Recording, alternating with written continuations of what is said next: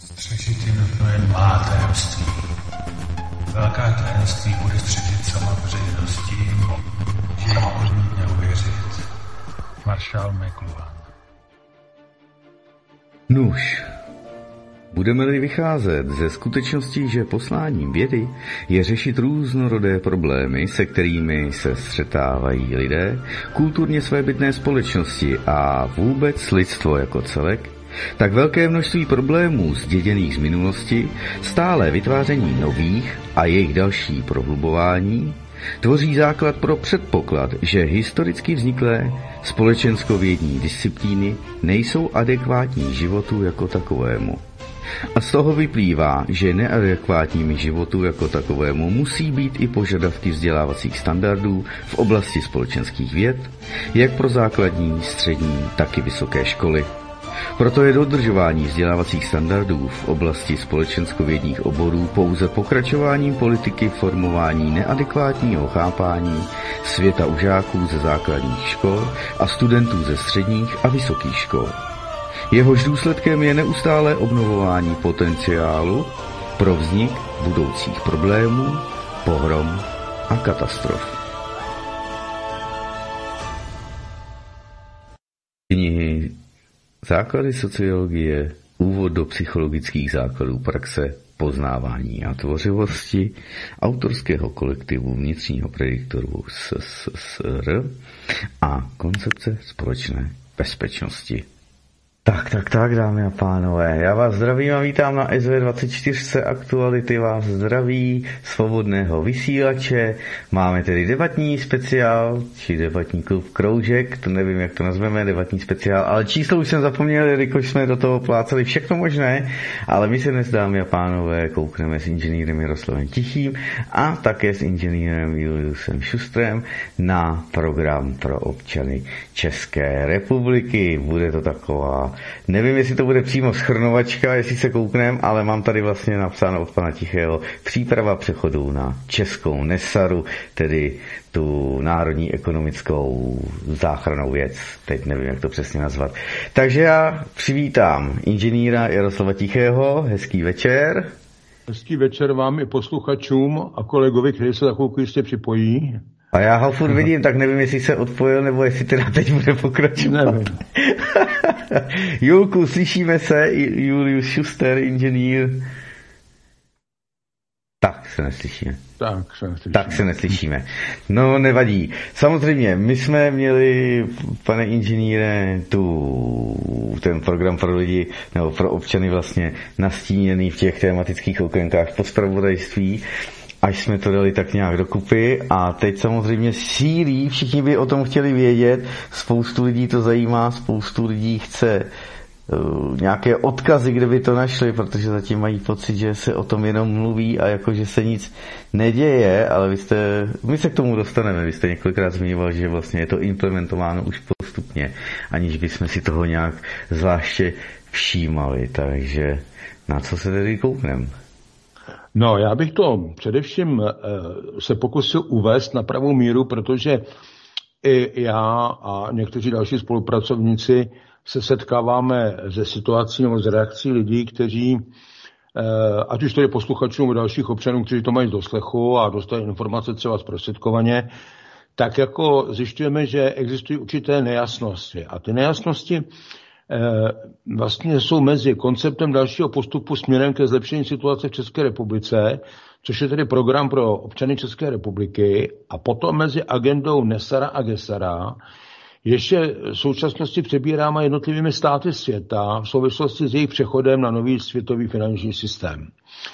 Eh, to první, co je, tak je, já to vysvětlím, nějak pokusím se stručně, zrozumitelně, ten eh, program pro občan České republiky je návrhem dílčího dokumentu pro přechodné období.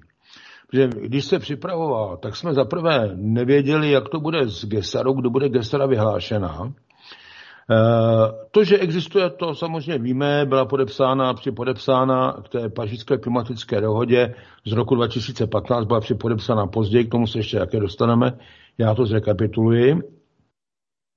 Nicméně eh, je to, eh, tento program je, je návrhem dílčího dokumentu, což je ten program pro občany České republiky pro eh, přechodné období a zahrnuje některé prvky jednak zásadního charakteru a významu, ale také současně i některé prvky obsahující návrhy řešení jednotlivých okruhů problémů. To, to znamená, kdybychom se na to podívali jako opravdu, jako z systémového, tak je to, řekněme, o úroveň níže. A je to tedy program na dobu přechodnou, jak už jsem říkal, právě do doby vyhlášení, eh, veřejné vyhlášení, celosvětové vyhlášení dohody Gesera, a eh, kterou tedy podepsalo všech 209 států světa, včetně České republiky a Slovenska. Ona byla připodepsána k té klimatické dohodě jako tajný dodatek a do dneška je jaksi v trezorech. Proč eh, eh, na rozdíl od Nesary je tomu tak, Nesara, a to je další dokument, tak ta vznikla, touto jakoby začalo, ta vznikla ve Spojených státech nejprve jako soubor pravidel k nápravě podvodů a korupce ze strany bank a dalších finančních institucí, soudů a vlády. A ačkoliv byla eh, opakovaně odsouhlasena dokonce i s vládou, došlo tam i dohodě ohledně narovnání těch okradených zemědělců tehdy, to byly ty farmáři a tak dále, tak eh, dohody nebyly nikdy naplněny. Proto teda byly ty požadavky na náhradu škody, odstranění korupce a podvodů a potrestání vyníků vloženy tehdy eh, v Americe v Spojených státech do zákona. Ten se ale týkal například i velmi negativní úlohy amerického Fedu a měl i přesah do zahraničí. Eh, ten zákon byl nejprve projednán v Kongresu Spojených států, měl být vyhlášen 11.9.2001. A jak víte, tak toho dne byl podniknut atentát na dvojčata, spadly přitom e, ty budovy toho světového obchodního centra celkem tři. Hmm. Pozornost lidí byla odvedena někam úplně jinam. Hned byl vydán již připravený antiteroristický zákon. Jehož pomocí bylo prosazení zákona Nesara v americké, e, v americké praxi ve Spojených státech Eh, prostě potlačeno. Jeho uvedení do praxe bylo potlačeno.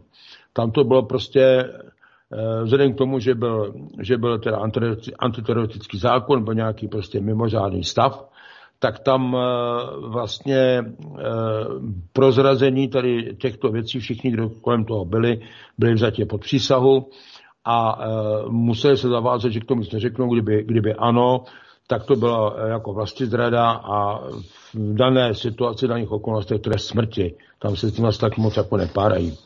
Takže tím vlastně se odalo i řešení světové finanční krize, která už narůstala a ten vývoj směřoval k nastolení nového světového řádu. To je velmi důležité vědět. A e, Tady vlastně, tady vlastně, e, protože se to týkalo i dalších institucí, e, tak samozřejmě to mělo přesah do toho zahraničí a e, mimochodem, e, to, že je prostě potřeba odbourat FED a zase ho podřídit e, znovu ministerstvu financí Spojených států a některé další věci, totiž tím už přišel John Fitzgerald Kennedy a toho stálo život.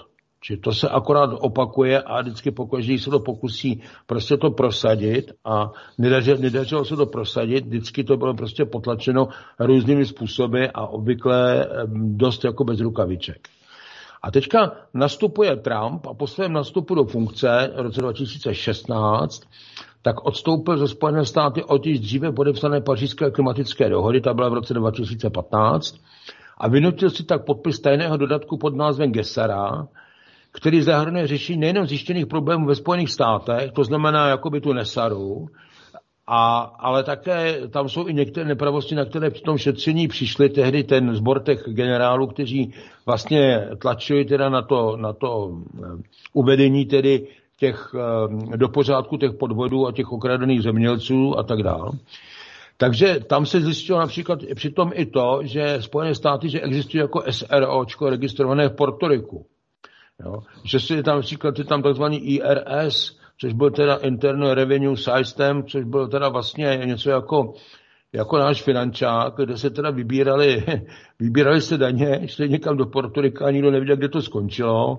A dokonce ani kongres je nikdy jako tento eh, úřad jako neschválil, neodsouhlasil a tak dále, a tak dále. Byly tam jako prostě různé, různé jaksi nepravosti.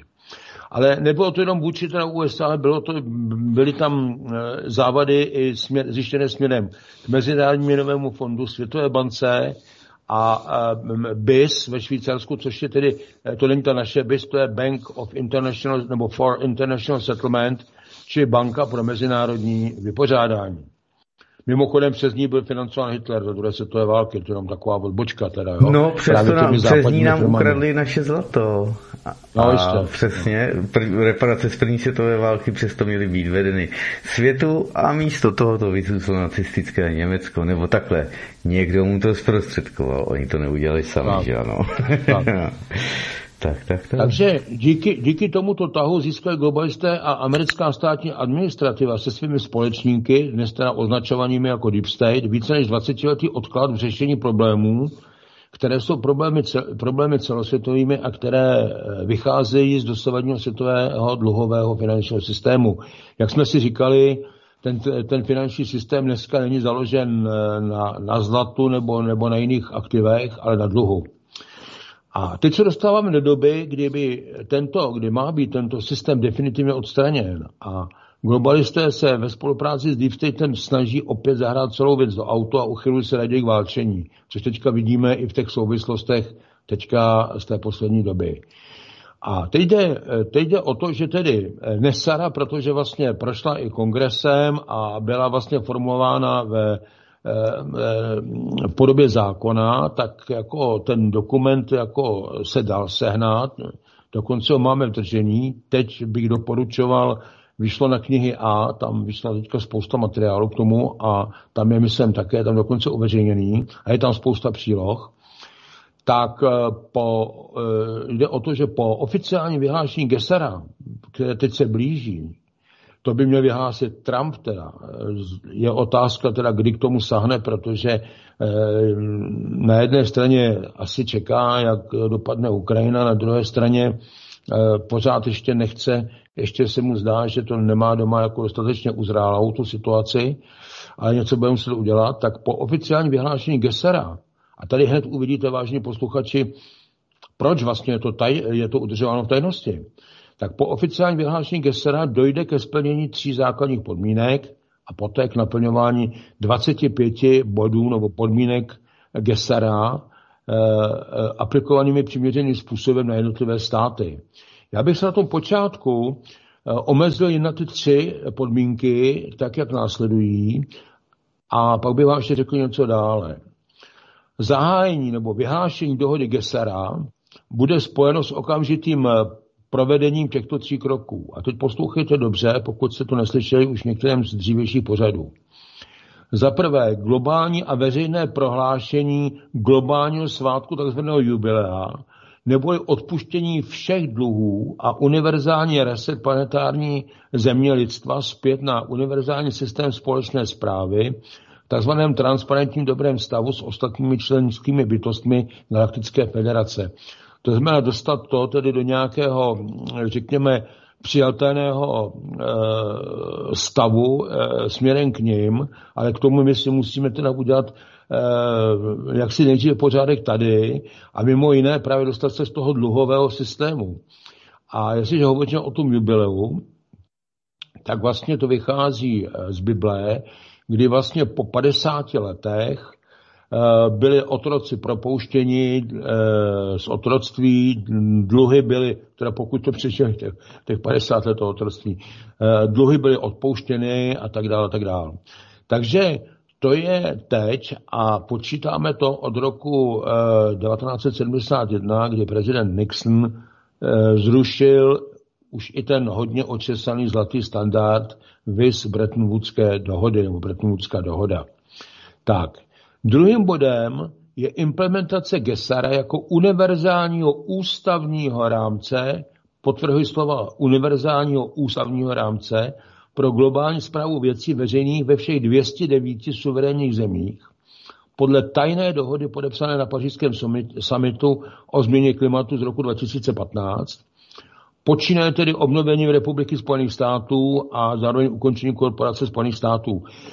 Eh, já se k tomu hned vrátím, ještě řeknu ten třetí důvod a hned se vrátím k těm Spojeným státům. Hromadné odhalení existujícího mimozemského života na povrchu a pod povrchem této planety a v celé naší sdílené galaxii. Takže prosím vás, toto bude i o tom, o těch přátelských a nepřátelských mimozemských entitách a tak dále. Či toto budete, nebo máte potom slyšet tedy od, před, od státních představitelů. Já se vrátím e, k těm Spojeným státům s tím ukončením. E, tam, e, on když toto udělal Trump, tak vlastně eh, pak, když, se, když toto jako přišlo, a ta dohoda byla registrovaná u OSN a tak dále, no, tak jako pak to přišlo do Spojených států taky jako tedy k plnění, tak si říkal, tak to se nedá nic dělat, jako je to mezinárodní dohoda, tak už, už nemá nějak jako zvlášť smysl ani teda tajit a držet v trezoru teda tu nesaru.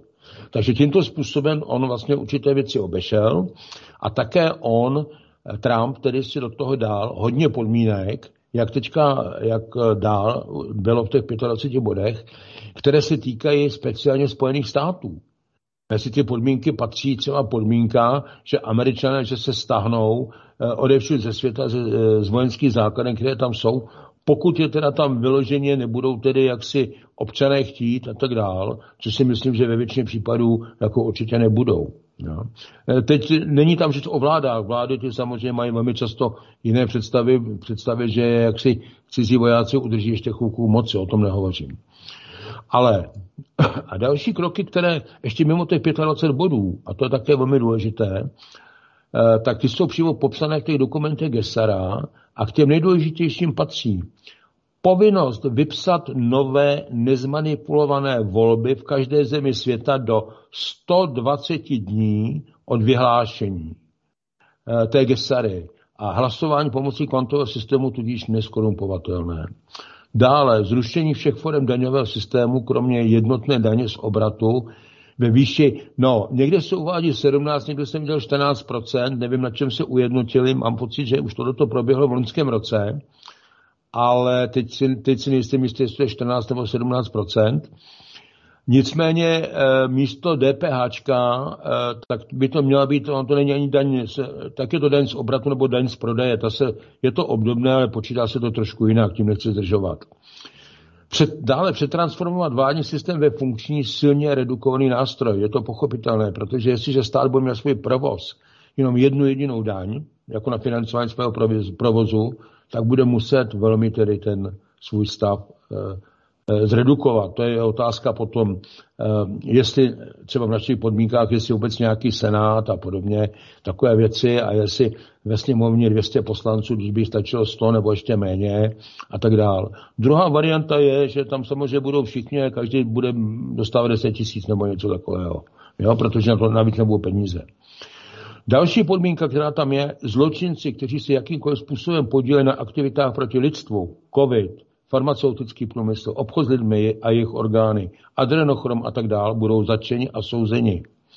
Zruší se stávající otrocký právní systém založí na námořním právu, to je tam, kde vy jste jako věc, vážní, vážní posluchači, nikoliv jako, jako svobodní lidé, a zavede se systém nového právního eh, stavu na principech respektování člověka jako svobodné bytosti či tzv. obecného práva. Dále, eh, každý živý člověk bude mít právo dostávat základní nepodmíněný příjem. Ten by měl zajišťovat jako podmínky k, eh, jaksi k přežití po dobu, dokud budou existovat peníze, po době, v jaké známe dnes. Bude tam samozřejmě možnost si i tedy jaksi zaměstnání přivydělat, ale nebo je to podmínka nezbytně nutná a bude odtajněno asi 6 tisíc kabalů utajovaných patentů, které zahájí prosperitu lidstva. A mezi ně patří generátory volné energie, to už měl mimochodem Tesla, už to prováděl v praxi ve 20. letech minulého století, pak to tedy zbalili, strčili to do trezoru a aby teda z nás mohli dostávat peníze, maximálně peníze za energie, vystečka, ta situace, která je, teď to naopak vrcholí. Dále tam jsou třeba antigravitační pohody, léčebné tachionové technologie, medbedy a další. Takže eh, dneska teda si pojďme říct něco k bodům programu pro občany České republiky. Při jejich porovnání s navrhovanými body té české agendy Nesera, která by měla vycházet z mantinelu Gesary. Čili ještě jednou, když to vemu časově, byla Nesara v Americe. Hovoří se dokonce o tom, že už kdysi v Malajzii nebo v Indonésii, že předtím už něco podobného také nějaká snaha byla, ale zůstaneme u těch Spojených států. E, následovala Gestara. Gestara je celosvětová, e, je vlastně celosvětový, e, vlastně celosvětová agenda a e, té zajištění té ekonomické bezpečnosti a jako stability tedy, řekněme. A na to by měla navazovat česká Nesara v intencích té Gesary. Jako určitou přípravu k tomu a více rozpracovanou, protože eh, tyto dokumenty jsou v takové té zásadní top úrovni, kde se nechodí do detailů, tak ale už eh, víceméně eh, z části rozpracovanou agendu máme tedy v podobě těch, eh, toho programu pro občany České republiky. Z toho se dá hodně použít pro Českou Nesaru. Nicméně eh, počítejte nebo berte v úvahu to, že tam jsou některé body, jako je třeba já nevím, odvolávání, eh, rozpouštění vlády a, a tak dále, a tak dále. V momentě, dokud nebude vyhlášena gestera a v době, kdy se toto připravovalo, tak jsme ještě nevěděli, jak to s tou gesterou bude. Teď se zdá, že už to přijde skutečně v době co nejkratší. Takže eh, eh, když to řeknu jinak, tak Nesara a program pro občany České republiky, tak tam je jakýsi, eh, jakýsi průnik bodů do značné míry. Dá se pro zpracování České Nesary se dá ten program pro Českou republiku, pro občany České republiky využít. A ta Nesara bude vycházet nebo se bude připravovat na základě a v intencí Gesary, která je vlastně celosvětová. A vzniklo to celé z americké Nesary. Jo? Takže to bylo jakoby z národní úrovně na globální úroveň, na celosvětovou a teďka z té celosvětové to bude rozpracováno e, zase formou zpátky eh, té Nesary v té které zemi, každá ta země v těch intencích si tam samozřejmě si to upraví tak, jak bude prostě potřebovat. Mantinelem pořád bude tedy ta gesara. Takže snad eh, je to dostatečně dobře vysvětlené toto. Já pokud už je pan kolega připraven a něco k chtít, tak bych mu přidal chvilku slovo. Ale jinak ještě bych chtěl říct jednu věc, že snad další diskusní pořád ke Gesera Nesara s úvodem do České Nesary by měl být tento čtvrtek o 19 hodin na kanálu Zpráv z galaxie o magistri Svobodové Křešové. Nevím, jako, jak to, jestli bude třeba zájem ze svobodného vysílače to nějakým způsobem třeba přebírat, nebo to, to, to netuším, to je třeba to je otázka dohody. Tak, prosím. Takže dobrý večer, hlásí se vám Julek Šuster Stachová.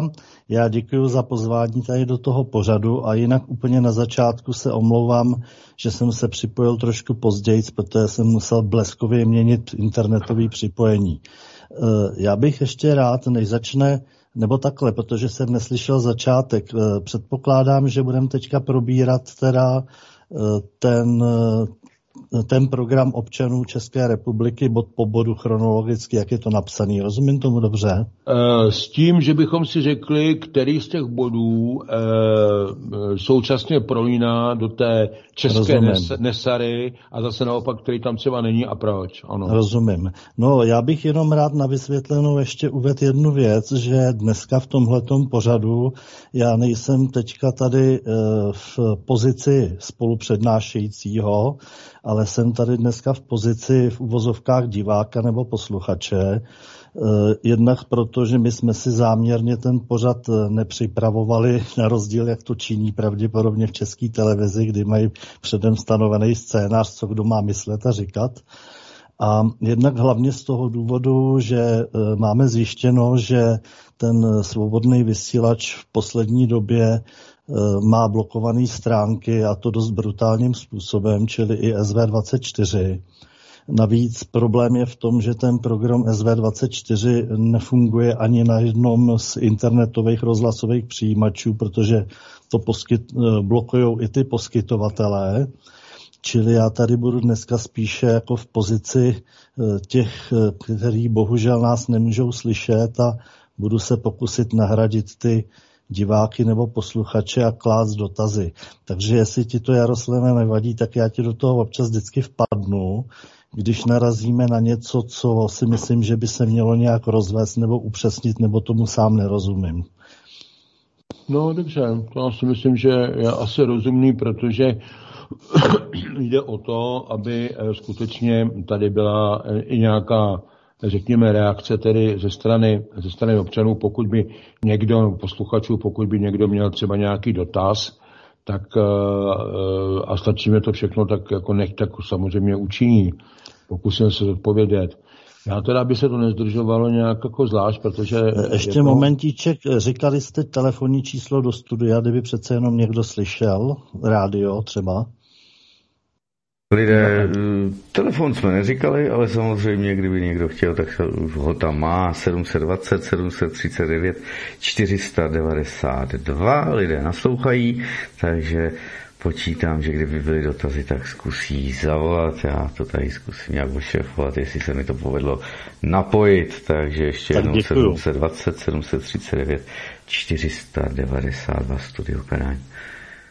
Eh, když jsme koncipovali eh, ještě s kolegy ten eh, program pro občany České republiky, asi před tím půl rokem, kde jsme ještě nevěděli, jak to bude s Gestarou, Nesarou, kdy tedy jak si se přiblíží doba jejího, jejího uveřejnění, tak jsme vycházeli z toho, že je prostě potřeba nejdříve promítnout nějakou představu občanům o tom, eh, jak by to mělo vypadat tady ve státě a pak si říci, co je prostě potřeba udělat na mezinárodní úrovni proto, abychom v podstatě takovéto body na té eh, interní scéně mohli vůbec realizovat. Protože ne všechno můžeme dneska realizovat. Víte, že jsme vázáni různými, různými záležitostmi, jako jsou eh, pravidla Evropské unie, Eh, jako je i dobrovolné přijetí, ke kterému se bohužel, jak se na, naše sněmovna uchylila, že vlastně jakékoliv zákony a nařízení a vyhlášky z Evropské unie, že mají přednost před našimi zákony, což je neomluvitelné. Toto například nemají Maďaři, toto nemají Poláci, my bohužel eh, jsme toto jaksi udělali, to je jedna z věcí, které potřeba změnit a tak dále a tak dále. Tak pojďme k těm jednotným bodům. Eh, čili v oblasti té vnitřní politiky, tak za prvé zachování suverenity a nedělitelnosti našeho národního státu a jeho státních hranic. To je první bod. Samozřejmě máme ho, máme ho adekvátně, ho máme i tedy v, tom, eh, v, tom, v té české nesaře. Za druhé, zachování dekretu prezidenta Beneše jako základu našeho poválečného právního řádu. To je vlastně součást také toho uspořádání teda v tom té české nesaře. Jaroslave, já se omlouvám, ale měla no. bych měl hned dotaz teda no. v tomu prvnímu bodu a myslím, že je docela zásadní. Zachování eh, těch hranic. Kdo momentálně garantuje naše hranice? Pokud já vím, tak po druhé světové válce naše hranice garantoval de facto se jenom sovětský svaz, který neexistuje. Takže já teďka nevím, jestli ty máš představu, ale já rozhodně ne, kdo je vlastně aktuálně garantem našich hranic. Já mám představu, já to dokonce vím. Eh, podle smlouvy, která byla, která byla z Jalty a tak dále, z Jalty 1, tak, eh, která platila tak do roku 2018, eh, to bylo Rusko jako právý nástupce Sovětského svazu. Po roce 2018 to v podstatě nikdo není a některé síly u nás dělali všechno pro to, aby ty Rusy naštvali natolik, aby v podstatě se, aby už v podstatě tento závazek v Jaltě 2 neobnovovali. A to je taky, proto se tady nejenom začaly bourat ty pomníky a začal se jim takhle zpívat a tak dál. Takže odpověď je, že teďka momentálně nikdo. No já se na to právě ptám z toho důvodu, že v souvislosti s tím, že naše vláda opakovaně, otevřeně a oficiálně vyhlásila válku Rusku, tak my jsme vlastně s Ruskem ve válečném stavu, čili se vracíme jakoby před ten rok 45, jestli tomu dobře rozumím. No samozřejmě. Je tomu tak a to je jako z více pohledů. Navíc eh, není žádné tajemství, že v době, kdy se ukazovalo, že eh, Hitler eh, nezvládne, aspoň ne v nějaké době, to, to je jako na další povídání, prostě nevyhraje druhou světovou válku, i kdyby nějakou dobu ještě trvala, prodloužila se, tak by byl asi nej, nejspíše z Wunderwaffen které, získá, které mohl získat od mimozemštěnu na, na Antarktidě, tak by byl asi vyhrál. Nicméně byl nějaký zájem, aby nevyhrál, takže nevyhrál. Ta válka se v podstatě jenom přeskupila a mm, ještě před skončením té druhé světové války už přece nacisté začali s projektem Evropské unie. Takže místo metody byče, tak dali metodu, metodu cukru a podívejte se, kam, jsme, kam, nás, až, kam nás to až dovedlo. Jo. Čili jestli tomu správně rozumím, tak v tom bodu úplně prvním vlastně nejde ani tak o zachování suverenity, jako o obnovení suverenity našich hranic. E, my se tváříme tak, e, že ještě jako suverénní stát jsme, Eh, jako je pravdou to, že do suverenity nám hodně chybí, je ale taky pravdou to, že některé prvky suverenity, jako je vlastní měna, jeden z mála posledních, takže ještě existuje.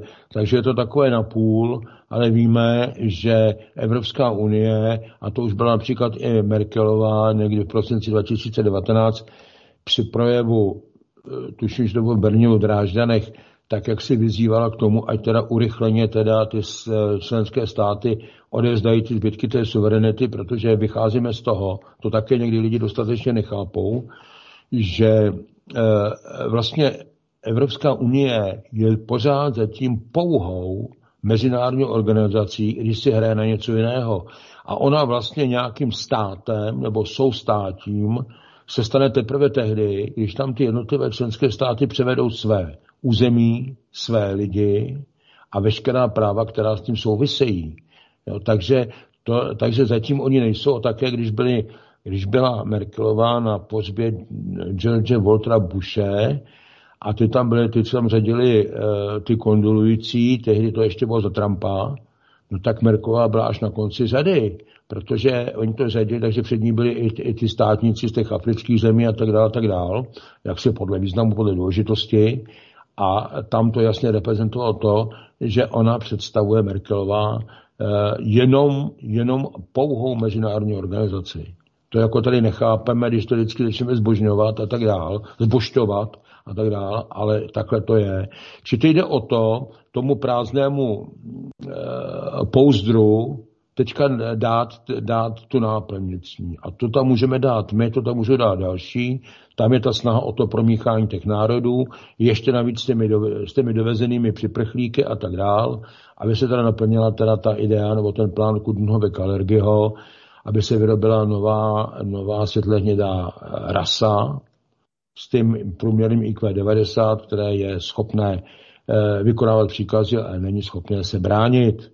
Takže to je, to je cílem Evropské unie, s tím, že teda poté by vlastně měla být změněna na Evropský islámský chalifát.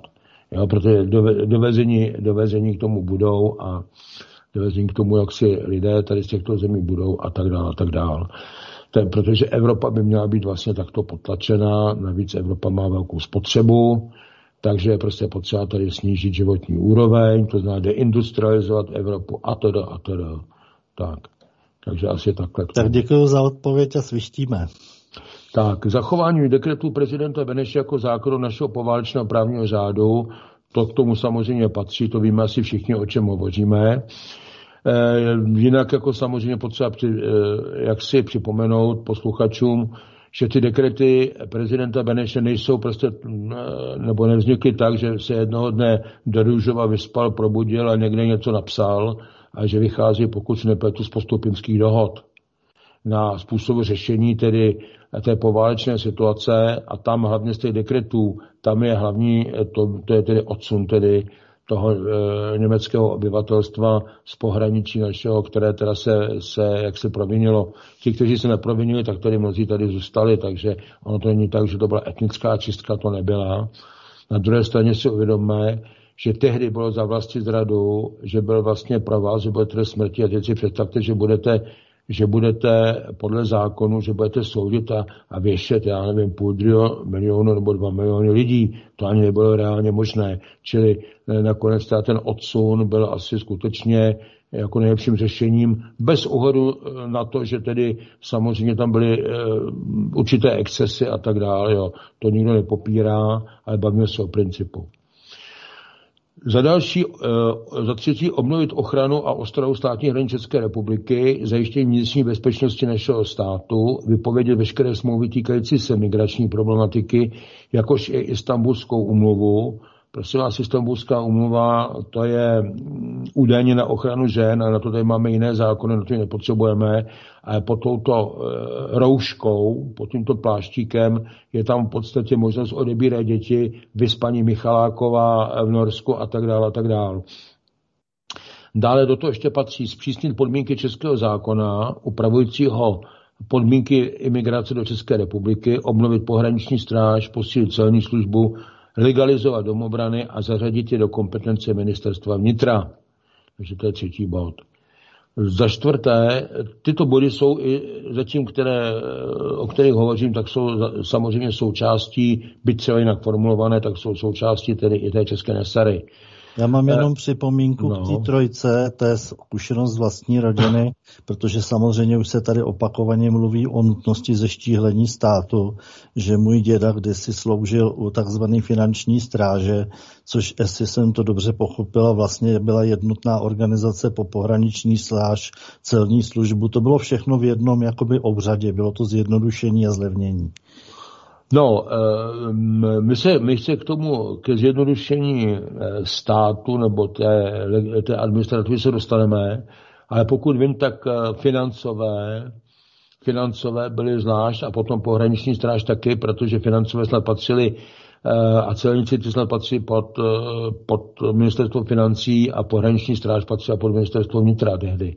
Aspoň když se podívám třeba na takové filmy, jako je, řekněme, Král Šumavy, tak tam je to zcela patrné, že jo. Mm. Když ten Marvan je ještě jako financ, zatímco tam ty už jsou tam ty už jsou jako pohraničníci a ty byly od ministerstva hmm. vnitra tenkrát. Jo. No já mluvím o situaci za první republiky, tak to jo. bylo jinak. Jo, jo no tak to, to bylo jinak, jasně, tam no. to bylo jinak, no, ale ona dneska ta, berme to, že situace, která byla za první republiky, kdy v celku o nic nešlo, a my jsme tehdy byli vlastně také, řekněme tedy, jaksi kapitalistickým státem, takže tam nic nešlo. A teď nejde kapitalistický, socialistický, o to teď tady nejde, ale vycházíme zejména ze situace, že by se třeba nějakým způsobem, že bychom eh, odcházeli z Evropské unie a že bychom teda tady měli tu ostrou těch hranic právě proto, aby nám sem třeba eh, nechodili dělat neplechu, eh, řekněme někteří ty teroristé, kteří tedy přijeli v rámci těch migrantů a máme a je, jsou v Evropě. A je jich tam hodně, zejména v té západní. Takže tady bude asi potřeba toto řešit, pokud nechceme mít ty problémy takové, že si se někdo přijde zařádit a pak zase odjede pryč. Když to známe i, i z toho, jak třeba ten eh, pobodal, pobodal eh, nějakou dívku, odjel a pak ho někde chytali ve Francii nebo v Německu a chytali ho pak v Itálii a takovéto věci. Jo. Takže aby pak jako neměli jaksi volný, volný prostor teda jako v rámci celé Evropy. No, Další bod za čtvrté, zakázat zřizování zahraničních vojenských základů na území České republiky, a to je prostě potřeba dát do, do ústavy toto. Za páté, vrátit výlučnou pravomoc v rozhodování o vysílání českých vojenských jednotek do pravomoci sněmovny a prezidenta republiky jako nejvyššího velitele ozbrojené moci s tím, že tyto otázky budou nově upraveny v nové ústavě České republiky. Vrátit neprodleně příslušníky českých ozbrojených sil ze všech zahraničních misí, které nejsou realizovány pod hlavičkou OSN domů. A současně pozastavit zahraniční mise realizované pod hlavičkou OSN na dobu přeskumu jejich souladu s českými národními zájmy, to za A, a za B zrušit podřízení našich jednotek cizímu, to je zahraničnímu velení, s případnou výjimkou jednotek vyslaných pod hlavičkou OSN či jednotek pod společným vedením konfederace, pokud tedy bychom vystoupili z Evropské unie a s několika dalšími zeměmi, ať už na bázi V4 nebo, nebo jí podobné, tak bychom vytvářeli nějakou konfederaci. K tomu se potom dále dostaneme. To je otázka velikosti trhu a, a tak dále, a tak dále. Možnosti lepší obrany, lepší váhy e, v oblasti zahraniční politiky a tak dále. K tomu se dostaneme.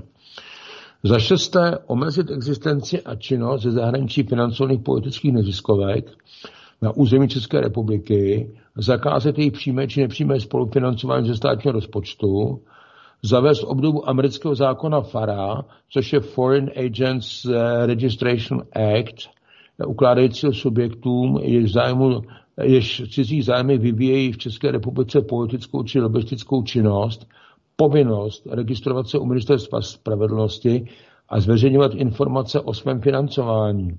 A tyto neziskovky jsou pak povinně označovány, označovány jako cizí agenti.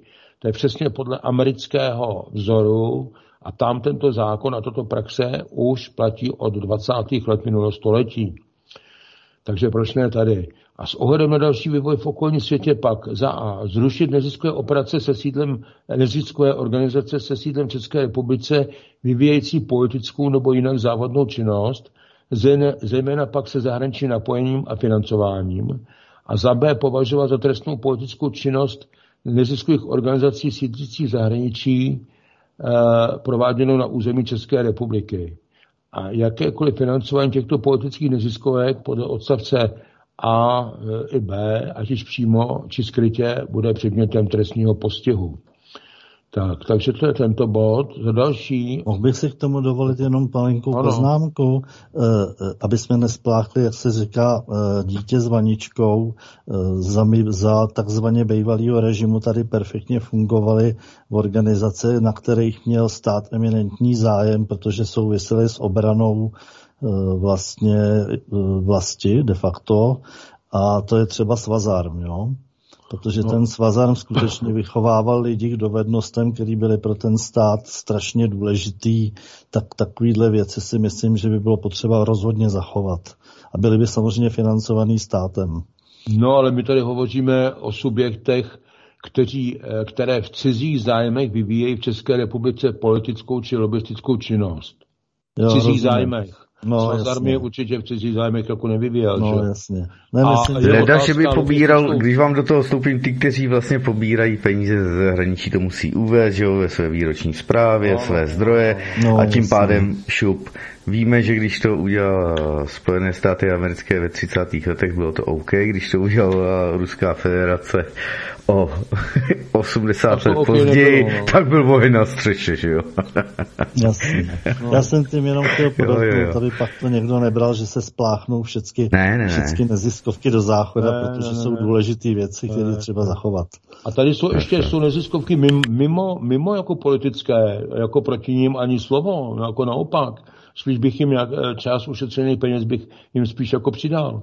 A tady, tady v tomto návrhu toho bodu, tady, jsou, eh, tady je to odstupňované trošku, protože tady se říká v té druhé části toho bodu s ohledem na další vývoj v okolním světě pak, za A zrušit a za B považovat za, za trestnou politickou činnost neziskových sídlících v zahraničí, pokud budou provádět nějakou činnost na území České republiky. Ale ten začátek, jako tam je, tam je ta šance, aby oni vlastně byli podle, té, podle toho zákona FARA. Jo? A teprve s ohledem na ten další vývoj a tak dál, a taky podle toho, jak to bude probíhat, víte, že teďka třeba i v tom Rusku, že některé tedy, že prostě jim řekli, víte co, jako za, zabalte si to a vypadněte, protože tohle nám teď dělat nebudete. Ale ta Amerika jako není jiná, jako to, to, to, to je stejný. Jo, takže, takže takto. E, za sedmé provést rekodifikaci ústavy a na jejím novém základě provést i změnu právního systému a uspořádání jednotlivých forem státní moci. Obnovit ústavní právo v České republice, které se vrací do všech soudů a právních záležitostí a stává se závazným hlavním pramenem rozhodování soudu a všech právních záležitostí obecně. Zrušit u nás britské právo lodní nebo námořní chceteli a přejít na právo zdrojové, to je to, o čem jsem před chvilkou hovořil. A v této souvislosti zrušit nadřazené zákonu vyhlášek nařízení a předpisů Evropské unie a dalších mezinárodních organizací a institucí českému právnímu řádu a české jurisdikci. Čili nejvyššími zákony v České republice jsou ústava a listina. Jo? E, míněno práv a svobod a tak dále. Že jo? Takže to je za A. Za B e, výslovně stanovit, že při schvalování vydávání zákonů či jiných právních předpisů, jež by byly v rozporu s ústavou a listinou, je neplatné od samého počátku a nesmí být na takové zákony a předpisy brán zřetel od samého počátku. A za C všichni soudci, státní zástupci, advokáti budou rekvalifikováni na ústavní, respektive zdrojové právo. A e, propuštění, za další je propuštění všech politických vězňů v České republice a zastavení zahájených šetření či soudních řízení s dalšími osobami z politických důvodů. A za E zavedení hmotně a trestně právní odpovědnosti soudců a jejich odvolatelnost v případě zjištění jejich zásadních pochybení či nečinnosti. Ten bod D a E v tom uh, není promítnut, v tom uh, v té české nesaře zatím. Důvodem je to, že tam je to formulováno šířeji, za A, za B, pokud tam byli někteří ty soudci by byli zjištěni, bylo zjištěno podle té gesary, že prostě se provinili a tak dál, tak budou rovnou eh, vystaveni prostě eh, trestnímu postihu a nepochybně z těch funkcí odvolání, čili tam je to řešené, je to upravované jinak, ne, že by se jako na to zapomínalo, to ne. Ale jak říkám, tady, je to, tady jsou některé ty body více do detailu, tam je to, tam je to řečené více, jak si eh, řešeno více globálně. Uh, dalším bodem za osmé převést exekutory a jejich agendy zpět pod státní zprávu, zastavit platnost zákona o exekucích a provést jeho úplnou rekodifikaci ve vazbě na změny přicházející s novým světovým finančním systémem. Tady je důležité vědět jednu věc, že v tom novém zaprvé mělo být teďka úplné odlužení lidí. To je jedna věc, takže Eh, hodně, hodně těch eh, kaus odpadne, exekutoři zapláčí, to je první věc. A druhá záležitost je taková, že podle toho nového eh, systému, který by měl být, tak je podporován tou Gesarou, tak tam by vlastně předmětem exekuce neměla být bydlení a prostě obživa lidí. Takže to bude další mantinel nebo další mantinely, prostě pro činnost teda těch exekutorů. Takže e, zdaleka jim tak přenka nepokvete, jako teďka, jako doteď teda kvetla, protože to dali eh, státu dá úplně z ruky.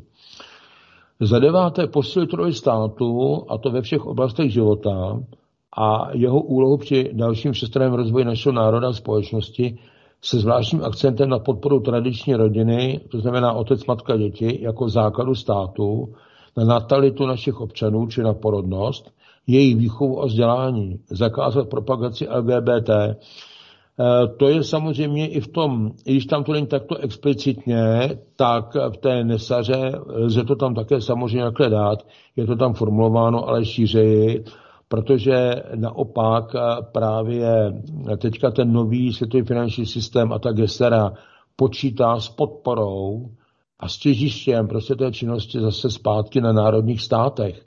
A základem toho národního státu vždycky byla a je rodina. Otázka je další, jak to bude dále, kde uspořádáno, protože někde to může být klasicky eh, takovým, podle toho modelu eh, rodina, rod, národ, jo, jako byla třeba Tartárie velká a tak dál. Jinde to být tak nemusí, to je otázka, jak se to dále v těchto aspektech vyvine. Dále za, za desáté odstranit všechny nouzové stavy a s tím související opatření, zejména pak v záležitosti tzv. covidové či obdobné epidemie. Zajistit neprodleně za A.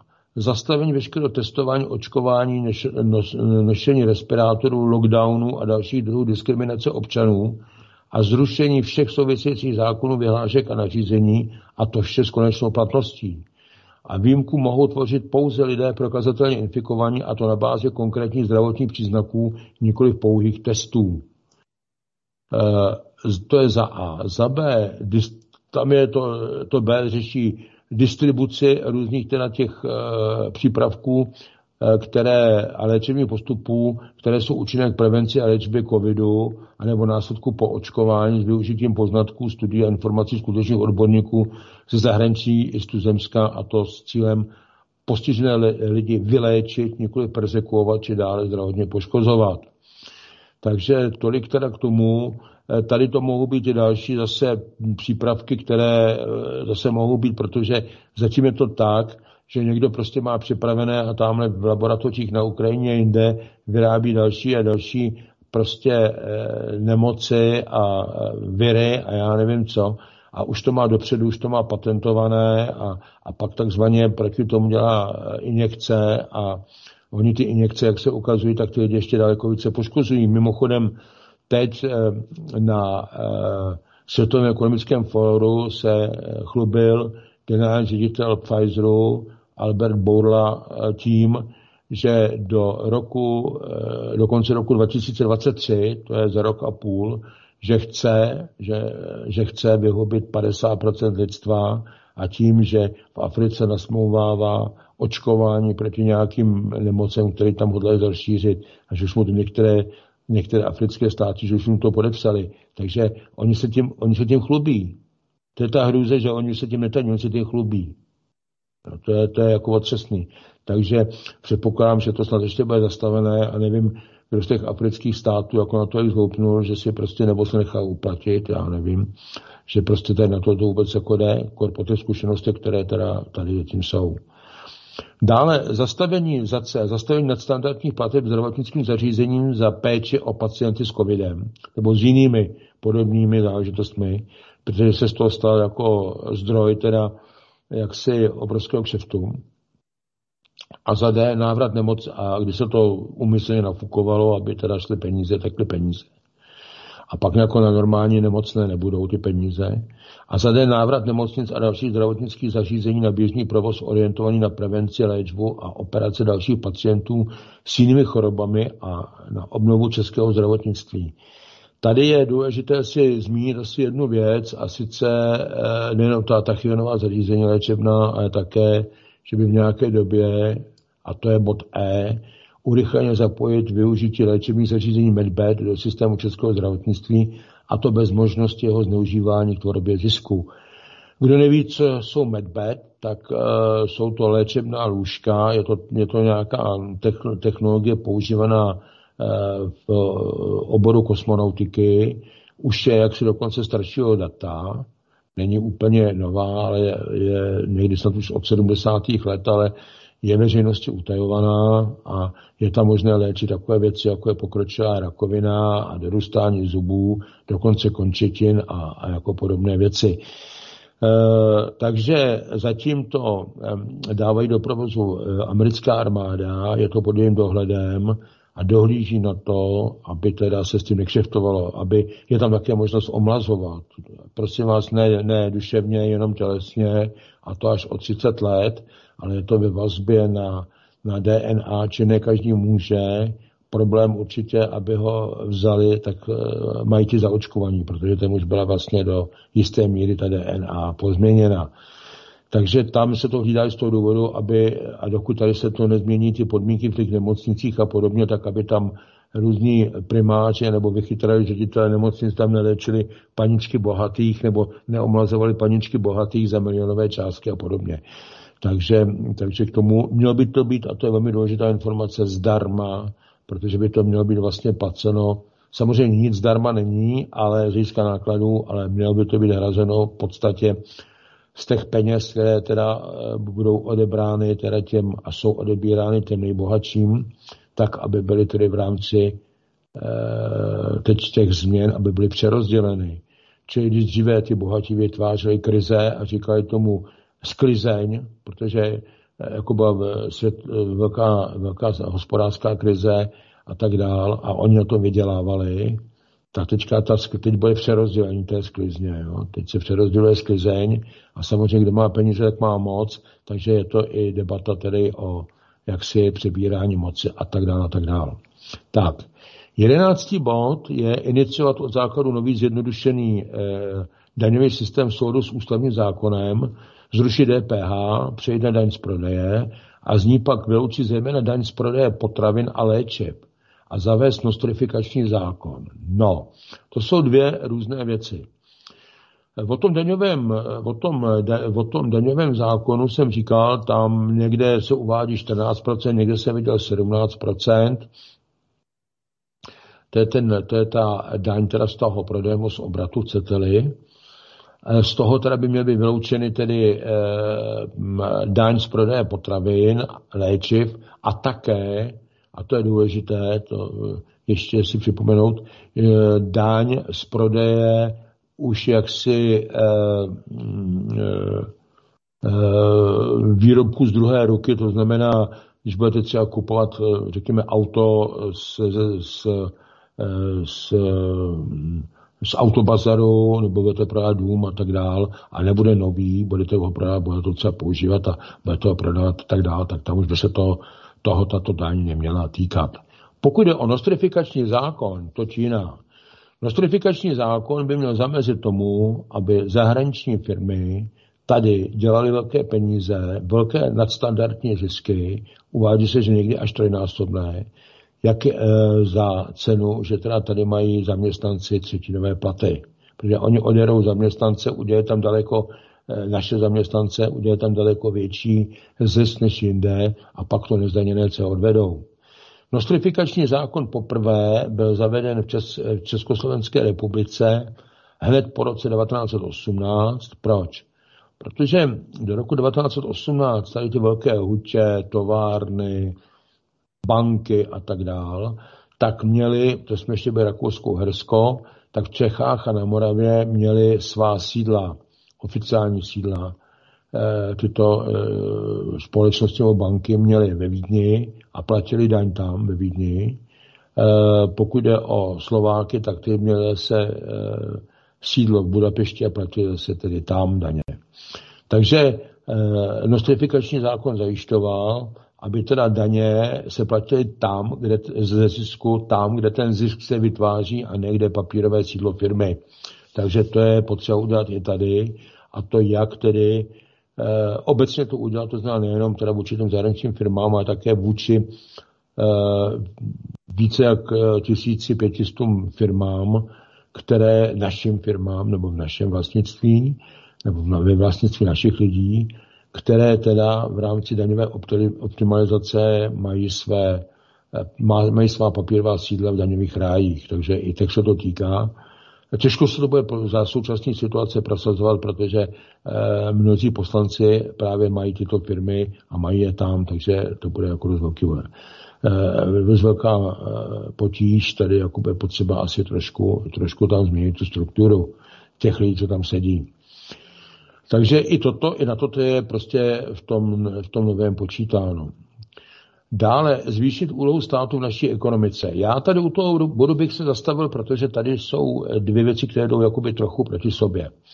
Na jedné straně v tom novém systému a e, i podle té gestary a tak dál, tak by měl být vlastně stát jako z hlediska e, své administrativy a, ta, a Eh, vybírání daní a tak dále, tak by měl být zmenšen. By měl být zmenšen. Na druhé straně ale je tady potřeba ho zvýšit tu úlohu a sice v tom slova smyslu, že bude prostě potřeba zajistit převod přírodního nerostného bohatství zpět do vlastnictví státu, eh, nabít eh, zpátky vlastnictví některých klíčových podniků z hlediska bezpečnosti a obrany schopnosti státu, zabezpečení kriticky významných dodávek, jako elektrická energie, paliva, zemědělské komodity, hnojiva a další kritické vstupy. Dále rozšířit majetkové podíly státu v některých českých výrobních podnicích za účelem jejich podpory v rámci rostoucí destabilizace. Co mám na mysli? Podívejte, budou podniky, které za chvilku nebudou mít, budou teďka se dostanou do problému, nebudou mít na to, aby dále mohli, aby dále mohli ten, tu svoji činnost provozovat. Máte dvě možnosti z hlediska toho státu. Ta jedna možnost je, že necháte padnout a teď vám přijdou s nataženou rukou pro podporu. Vy, eh, vy mi budete vyplácet, oni ji projedí a přijdou zase, nikam to nevede. A nebo teda ten stát tam vstoupí, eh, eh, ten podnik podpoří, bude teda to podnik a bude to teda sortiment, který to bude stát a bude i perspektivní no tak tam místo nějaké půjčky státu, no tak tam, tak tam stát vloží prostředky, ale bude je kapitalizovat. To znamená, že si tam zřídí majetkový podíl. To znamená, že nějaký soukromý vlastník, který teďka nebude stačit, tak najednou tam bude mít 40%, 60% majetkový podíl státu. Takže to je ono. Dále e, zade zpětný odkup některých podniků v České republice od jejich zahraničních majitelů za předem zákonem stanovených podmínek v případě ukončení podnikatelské činnosti v České republice, respektive příslušném podniku. Já tady k tomu bych řekl hned několik věcí. Podívejte, za prvé, budou-li ty podniky pořádně zdaněny a skončí teda tady takzvaný zlatý krmelec pro uh, mnohé firmy uh, ze zahraničí u nás. My, jsme s tím pověstní, že v Čechách je teda ten, je teda ten zlatý krmelec pro ně. Takže pokud toto skončí, tak jako některé firmy, už to pro ně nebude tak atraktivní, tak se seberou a půjdou třeba jinam. Či jde o to, toto, toto odkoupit a mít, mít přednostní právo odkupu. K tomu si ale musí tento stát zřídit příslušný zákon, pan John nemá. Jo, to je jako, a mělo by to být za předem stanovených podmínek. Můj názor na to je, pořizovací cena minus odpisy plus investice a zohledněná inflace. Bude to naprosto férové. Ale tohle někdo musí začít jako v tom parlamentu řešit a místo těch hloupostí, kterými se tam zabývají, tak je prostě potřeba začít hájit české národní zájmy. Já už jsem tady o tom hovořil, já jsem o nich hovořil ještě před minulými volbami a po volbách to měl jediný efekt. Na první schůzi poslanecké sněmovny o nich ku podivu hovořili napříč poslaneckou e, tou scénou tam bez ohledu na stranu téměř všichni. Mluvili hezky, hezky mluvili, ale mluvili poprvně a naposled. A pak, jako na to zapomněli, a hájí tam cizí, národní, cizí zájmy na úkor našich národních zájmů. Teď to nedávno vyplynulo z toho, co točil, myslím, pan Zítko, ten, eh, tu debatu pana Fialy z SPD eh, s tím zástupcem, s tím ekonomickým expertem eh, ODS a ještě tam byl někdo, myslím od lidovců, jestli to byl pan Jurečka nebo kdo. Tam to z toho vyplynulo, to se týkalo těch energií a tak dál, plynu a, a, a, a elektrické energie. Takže tam to vidíte úplně markantně. No, takže eh, za další, eh, za další za E, tam je zvýšená podpora dalších českých výrobců za účelem produkce výrobků s vyšší přidanou hodnotou, zejména pak inovativního charakteru při souběžném zastavení podpory zahraničních výrobců u nás. Čili tady je prostě potřeba podporovat české výrobce a na výrobu s vyšší přidanou hodnotou budou zavádět něco nového, velmi často budou potřebovat peníze a teď je otázka samozřejmě, jak to bude. Já e, říkám znovu, že v té době jsme ještě nevěděli, jak bude daleko Gesara. Pokud bude Gesara e, a bude vyhlášena e, v relativně už velmi krátké době, no tak samozřejmě e, tam ty zdroje e, těch disponibilních peněz, tak ty budou vlastně určeny takovými, eh, budou vlastně rozděleny jakoby do tří fondů nebo do tří kanálů. Jeden teda bude na, na, na to očkodňování a napravování těch křiv, a odstraňování bezdomovectví a, a, a tak dále, a tak dále. Ten druhý bude na takzvané humanitární projekty, ale humanitární projekty to, to jsou i normálně třeba podnikání, že děláte něco hm, pro rodinu nebo i pro společnost, ale děláte to prostě proto vyrábíte něco, že ta společnost to potřebuje a neděláte to prostě pro zisk, že nasekáte výrobky a pak vám třeba jako auto stojí někde na louce a pak si vymlouváte na čipy nebo na něco. Takže to ne. A ta třetí je na restrukturalizaci ekonomiky. Takže e, jako je možné, že by to pak nedělal stát, že by to bylo z těchto zdrojů, ale bereme to i tak, že ty zdroje, žádné zdroje nejsou nekonečné. To znamená, že tam asi bude stát jako ještě hrát svoji roli. Dále za F také eh, ta, pod, ta úloha toho státu zvýšená by měla být eh, v podobě podpory českého zbrojního průmyslu a jeho přednostního využívání v souvislosti s obnovou vyzbrojení české armády.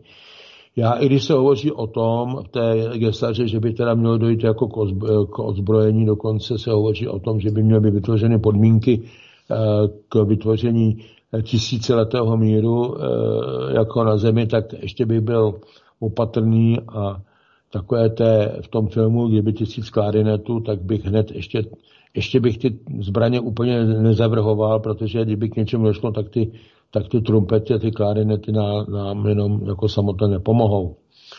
Dále zamezením tedy toho každoročně rostoucího odlivu zisku do zahraničí, zavedením sektorových daní v kombinaci se strukturovanými pásmovými daněmi z příjmu právnických osob a toho nostrifikačního zákona, o kterém jsem hovořil.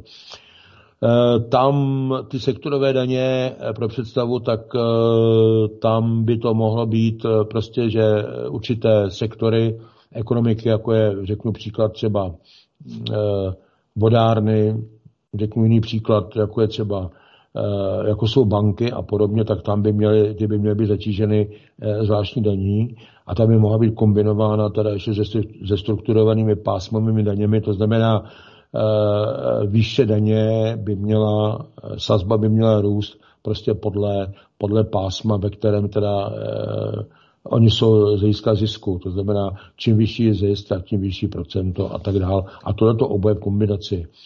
Protože cílem není to, abychom tady dělali jako neustále na cizí a pořád jsme s prominutím měli, měli holé pozadí a cizí jako bobtnali, takhle to nepůjde.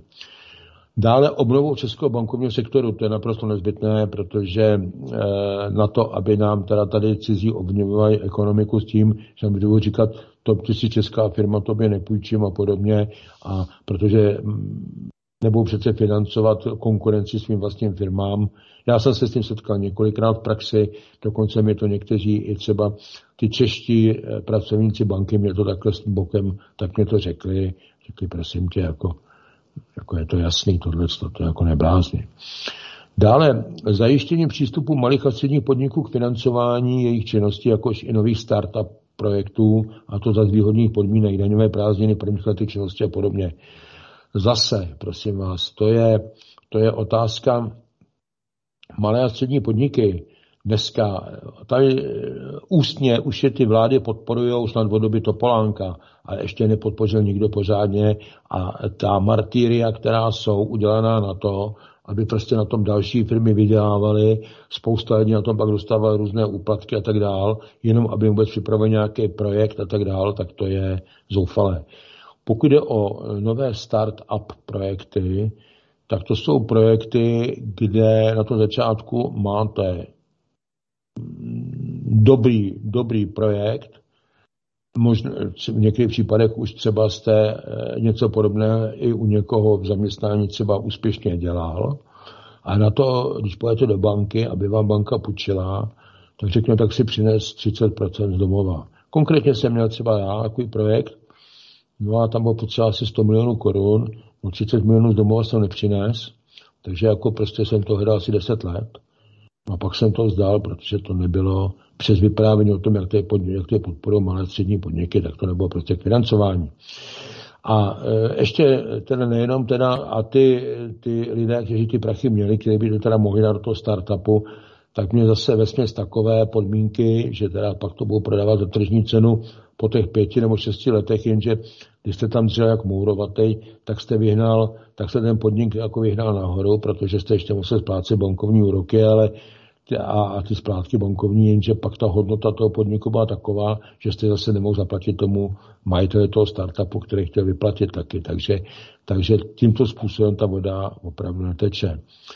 A pokud jde o to, ještě o ty nové projekty a ty výhodných podmínek, tam musí v těch prvních pěti, šesti letech, kdy teda se hlavně splácí, tak ty podniky tenhle, s těmi novými projekty nebo nové podniky musí mít daňové prázdniny, protože tady eh, ty podniky, oni je dojí že by jim urvali jako té krávě snad vemeno a ono ještě je prázdní, ale ono za něj rvou jako zběsilí. Prostě tohle není, prostě pokud tady někdo chce, aby ta ekonomika šla nahoru, tak prostě tímto způsobem dále si nemohou počínat. Za další podporou družstevní formy podnikání ve všech sférách činnosti. Určitě ano.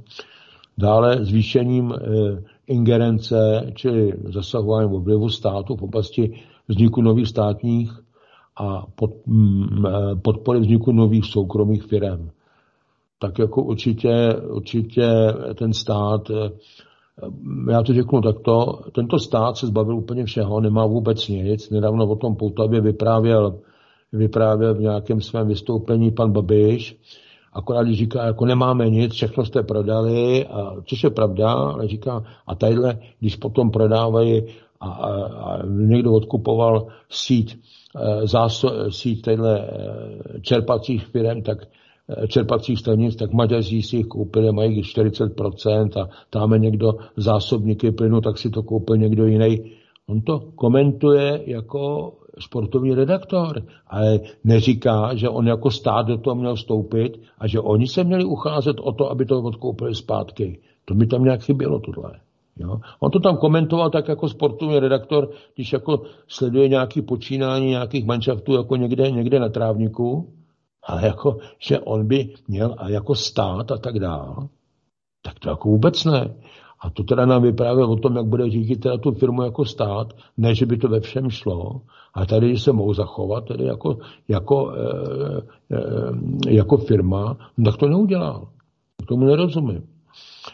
Za další podřídit činnost a řízení České národní banky eh, opět. Mohl bych tomu, mohl no, bych tomu ještě než se vrhneme na další bod. Já jsem si tadyhle udělal poznámku hned na začátku, to nerostní bohatství. E, možná, že to je úplně hloupá laická otázka, ale s tím převodem do vlastnictví státu já jsem před x rokama narazil na problém, e, že jsem potřeboval vykopat tady na svém pozemku nějaký poměrně hluboký jámy a musel jsem na to mít stavební povolení a v rámci toho jsem se ptal, protože jsme tady lázeňská oblast, říkám, helejte, co když náhodou narazím třeba na léčivý pramen, nebo já nevím, když si udělá srandu na ropu, jako co s tím, je to teda, můžu si otevřít lázně, a oni mi říkali, ne, ne, ne, podle zákona nebo ústavy nebo obojeho, teď nevím, všechno, co je větší hloubce na vašem pozemku, co je ve větší hloubce než, a teď nevím kolik metrů, automaticky patří všem, čili státu. Tak já vlastně nevím, jak se to vůbec mohlo dostat do cizího vlastnictví, když to teda podle úřadů, aspoň tak to řekli mě, že to patří teda státu automaticky. Už jako vody jak živá pořád. Jo. Já to odpovím. Eh, za prvé, to, o čem hovoříš, eh, tak ano, to je podle zákona, to je podle zákona obecně.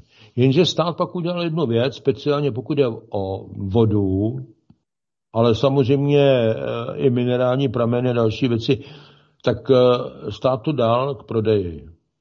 Jako vlastník on to začal prodávat. Pokud jde o vodu, o, o vodárně, o tohleto, tak tam, aby mu nenedávali, pač musel vědět, co z toho vzejde, tak on to přihodil na, na města, a ať si to prodají teda města a městský radní, tak oni to prodali.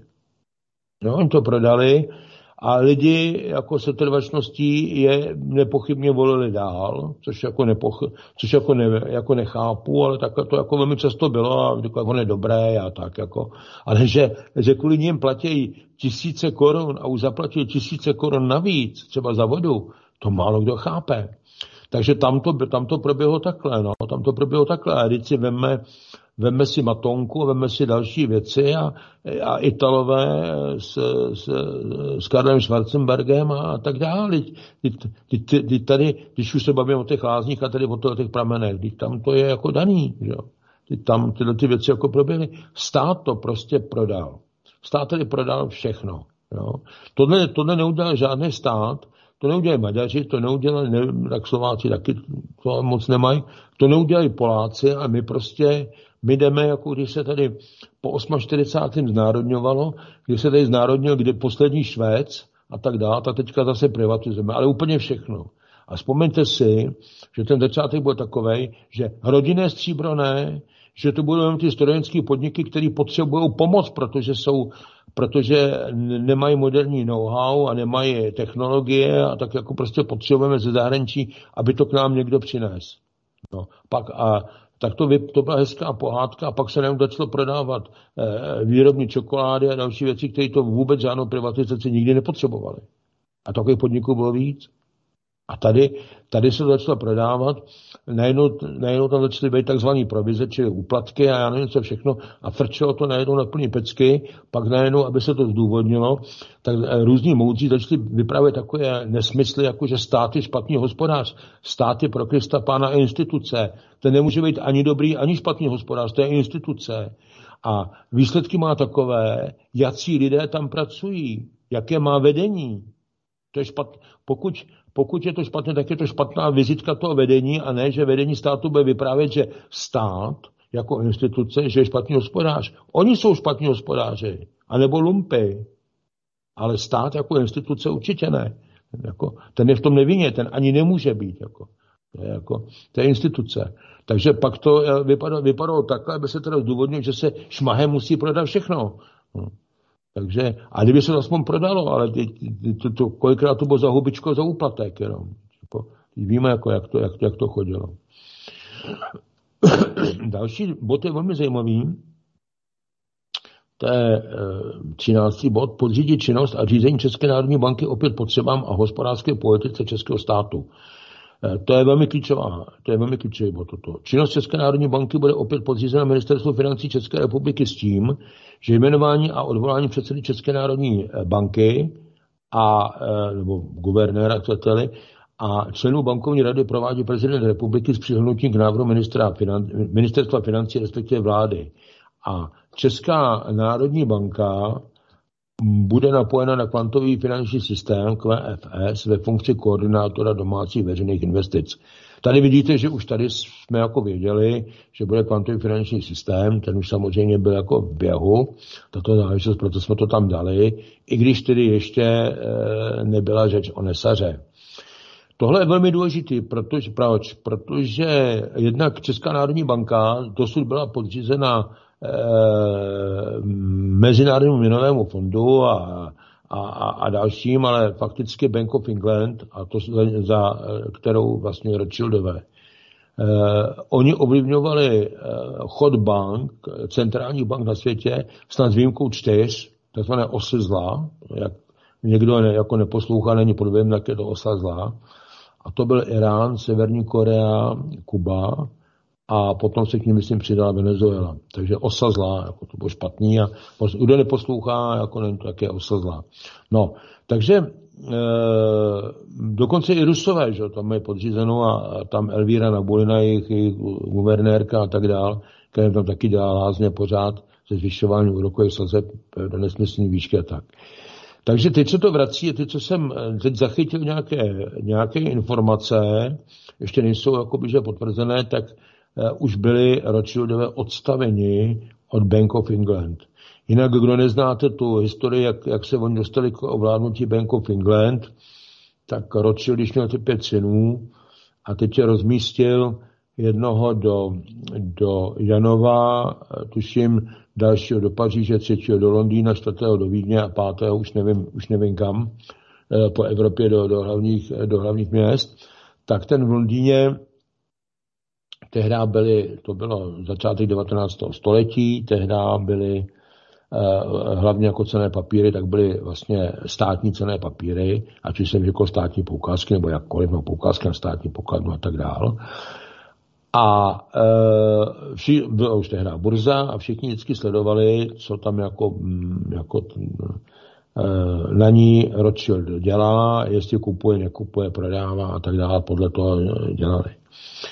Byla bitva u Waterloo a e, on měl rychlejší posly než ty, než ty ostatní, takže dostal dříve zprávu, jak dopadla bitva, že tedy Wellington, Britové, admirál Wellington, že vyhrál.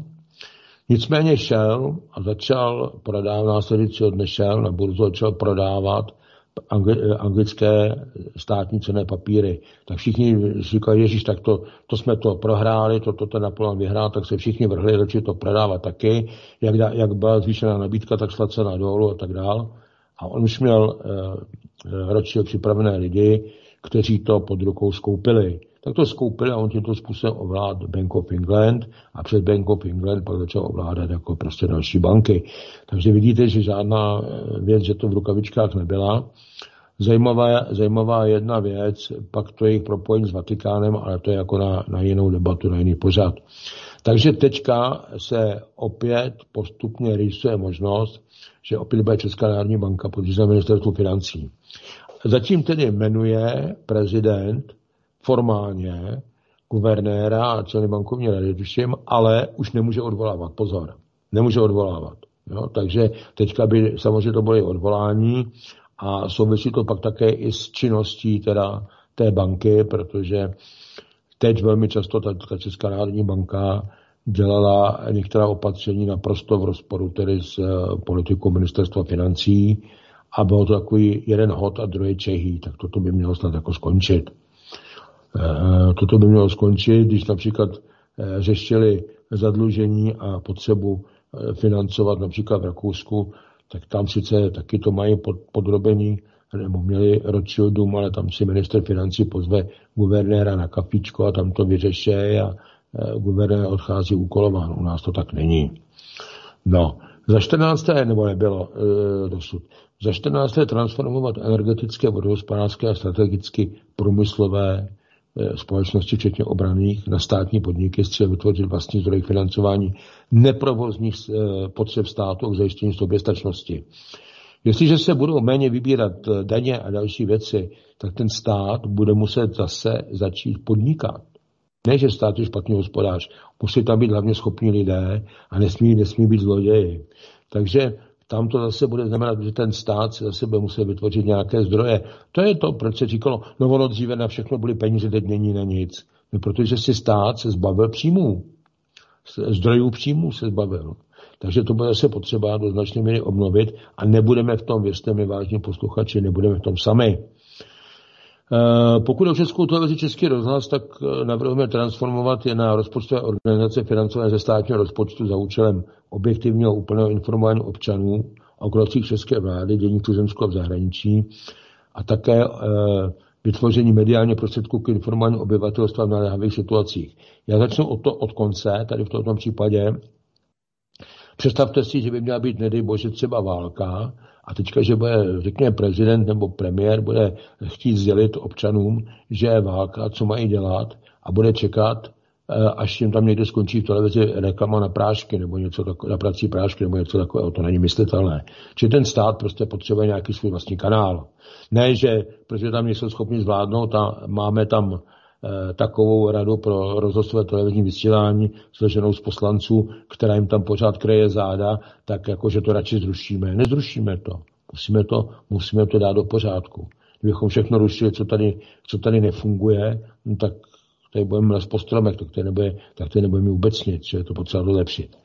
Pokud je o ten druhý bod, respektive on byl první, objektivně a úplné informování občanů o krocích české vlády dění tuzemského v zahraničí, Musíme si uvědomit, že současné mainstreamové prostředky nejsou ani tak sdělovací jako propagandistické. To za prvé.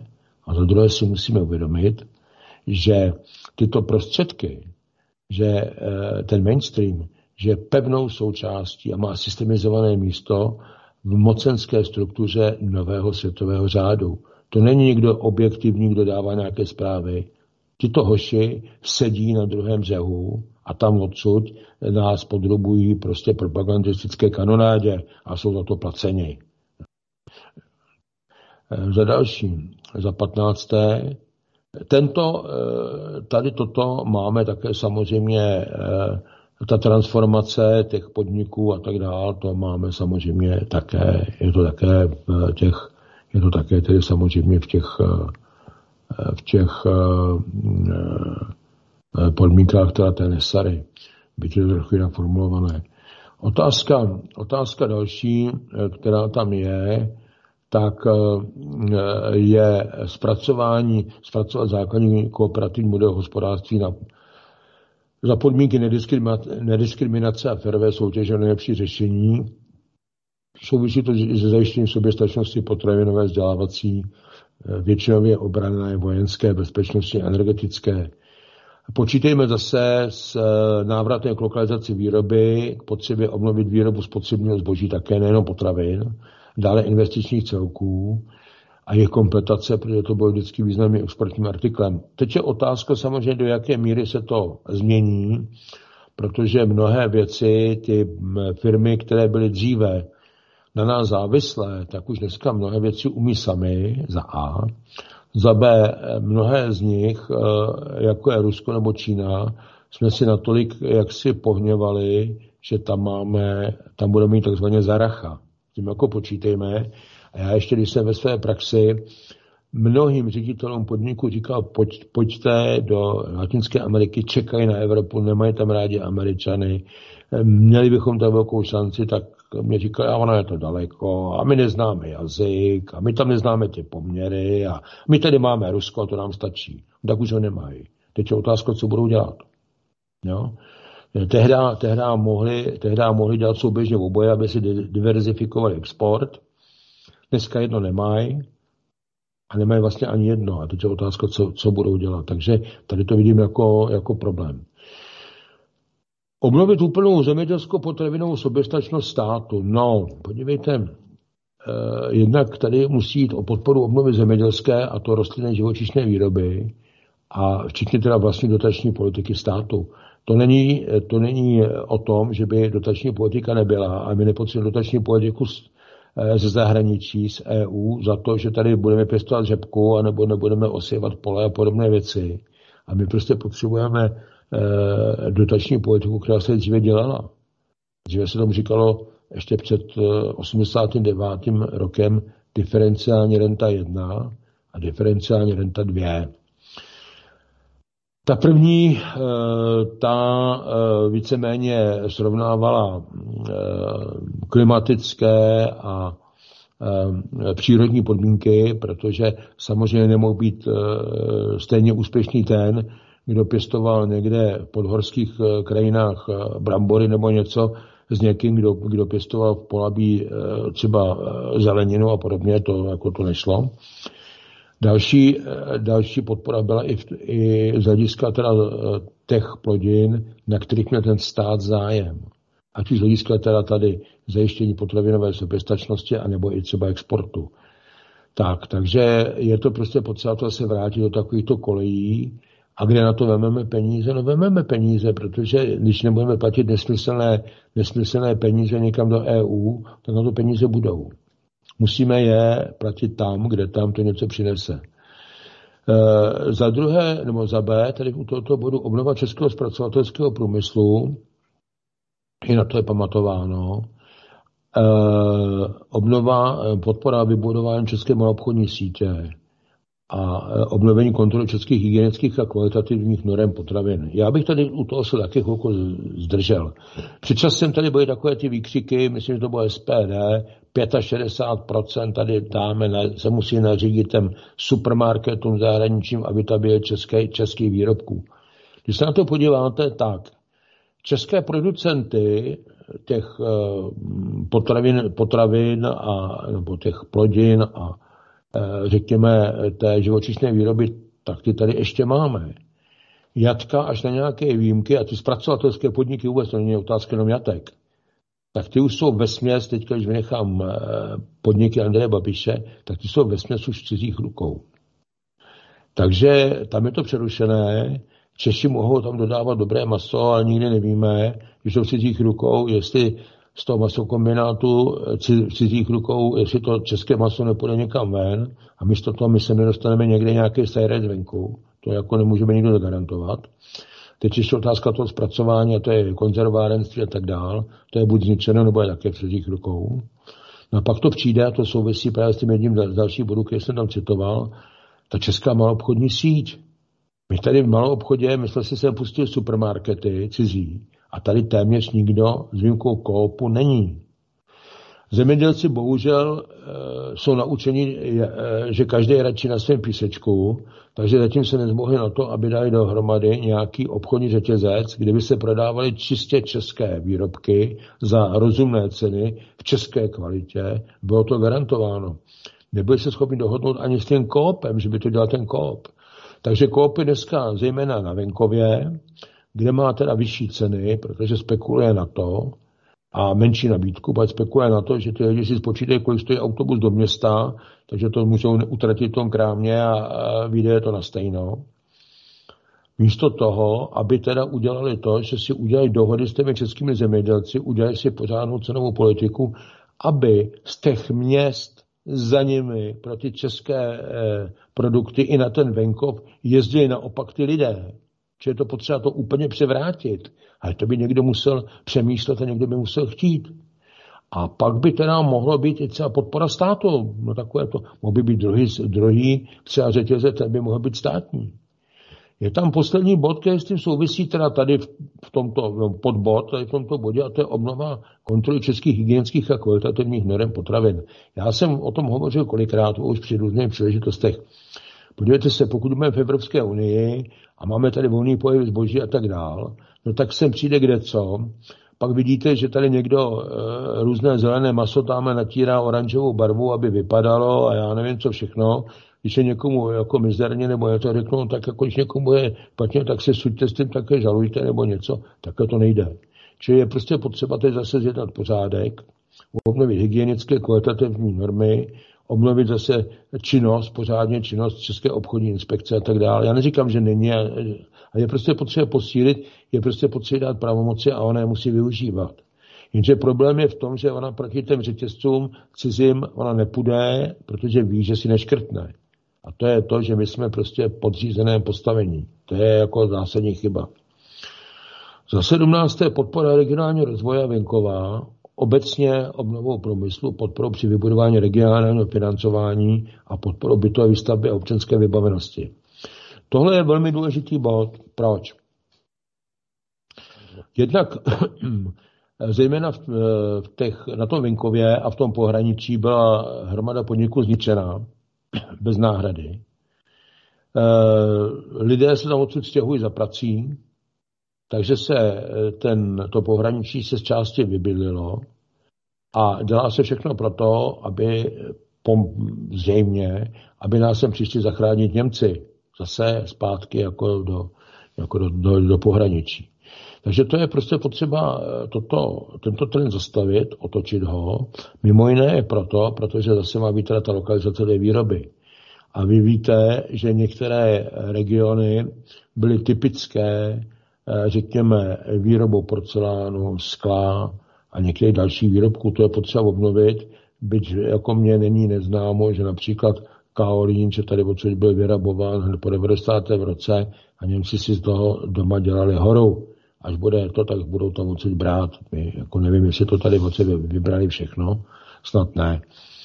Takže eh, to je k obnově průmyslu, je potom ale potřeba eh, vybudovat také regionální financování a to by mělo být na bázi krajů, měly by být nějaká, nějaká regionální nebo nějaké krajské banky nebo pobočky bank. Tam by se měly angažovat krajské úřady. Měly by také podporovat bytovou výstavbu a občanskou vybavenost, aby tam ty lidi šli zpátky, protože velmi často e, ten bytový fond tam není, není zrovna eh, jaksi nejlepší, zvláště když pak byl někde opuštěn. Takže Zase ty kraje zase z toho mají, protože pokud vím, tak podle počtu obyvatel zase dostávají státní příspěvky a tak dál. Nehledě k tomu, že to tam prostě může žít a i ty podniky jim tam mohou, co si do té kasičky tedy platit. 18. bod. Eh, mohl bych, mohl bych jenom drobnou no, poznámku no, ještě. Já teda vidím, že čas nás tlačí tak velice krátce. Spojím tu ten poslední bod už předtím se mluvilo s dalším bodem o tom družstevním, jo. Ano. To je zase zkušenost z mýho osobního života. My jsme jako študáci si přivydělávali na studie tím, že jsme chodili na brigády pracovat za takzvaný družstevníky a fungovalo to tak, že ty lidi tenkrát, a nevidím důvod, proč by to nefungovalo dneska, si dokázali spočítat, že je daleko levnější, než si postavit na svém pozemku svůj barák a uzgrechnet, když třeba nechtěli mít ani zahradu, ale prostě spojili se v družstvo a postavili si třeba bytový dům o 20-30 bytech s tím, že si každý zafinancoval ten svůj díl a tam pracoval, nebo si zaplatil ty študáky jako brigádníky. Jo. Já nechápu, proč se tohle to neděje dneska. Tenkrát to byla běžný způsob výstavby a nejenom na venkově, ale i v Praze. Jako jo. Protože není zájem. Není zájem přece. A teď máme ten individualismus a tak dál a není zájem prostě. Je teďka jako jiná, jiná koncepce. Ona sice dostává na frak, eh, dneska to vidíme, ona dostává na frak všude, ale zatím jako prostě není nikdo, kdo by to zavedl. Ale tady určité trendy, eh, tu výhybku musí přehodit stát. To neudá nikdo jiný. Udá stát, jenže už, uh, už ještě za, uh, za doby Václava Klauze, tak nám vyprávěje, jak stát musí být malý, slabý, chudý a musí být bohatí ti lidé. No, některým se to povedlo, moc jich nebylo, že jo? ale bylo to na úkor toho zbytku. A dneska se nám to ukazuje plné nahotě. A to je prostě potřeba změnit tyhle ty věci. No. No, no, takže eh, jinak jako další věc, tady i navrhujeme za účelem stabilizace sociální situace, tak se navrhuje, aby vláda za A provedla přeskum cen základních potravin, léků a pohonných hmot, stanovila jejich maximální limity. Eh, upozorňuji posluchače, že tohle jsme psali v době, kdy ještě tady tyhle ty problémy s energiemi nebyly, ale víceméně jsme předvídali určité věci. A v případě základních potravin a léků odstranění DPH na tyto položky uvalené, to tam jsme tam měli, aby, aby vláda provedla přeskum tržních cen nájemného bydlení a zavedla jeho maximální limity a současně vypracovala návrh státní podpory nájemného bydlení, je zveřejní.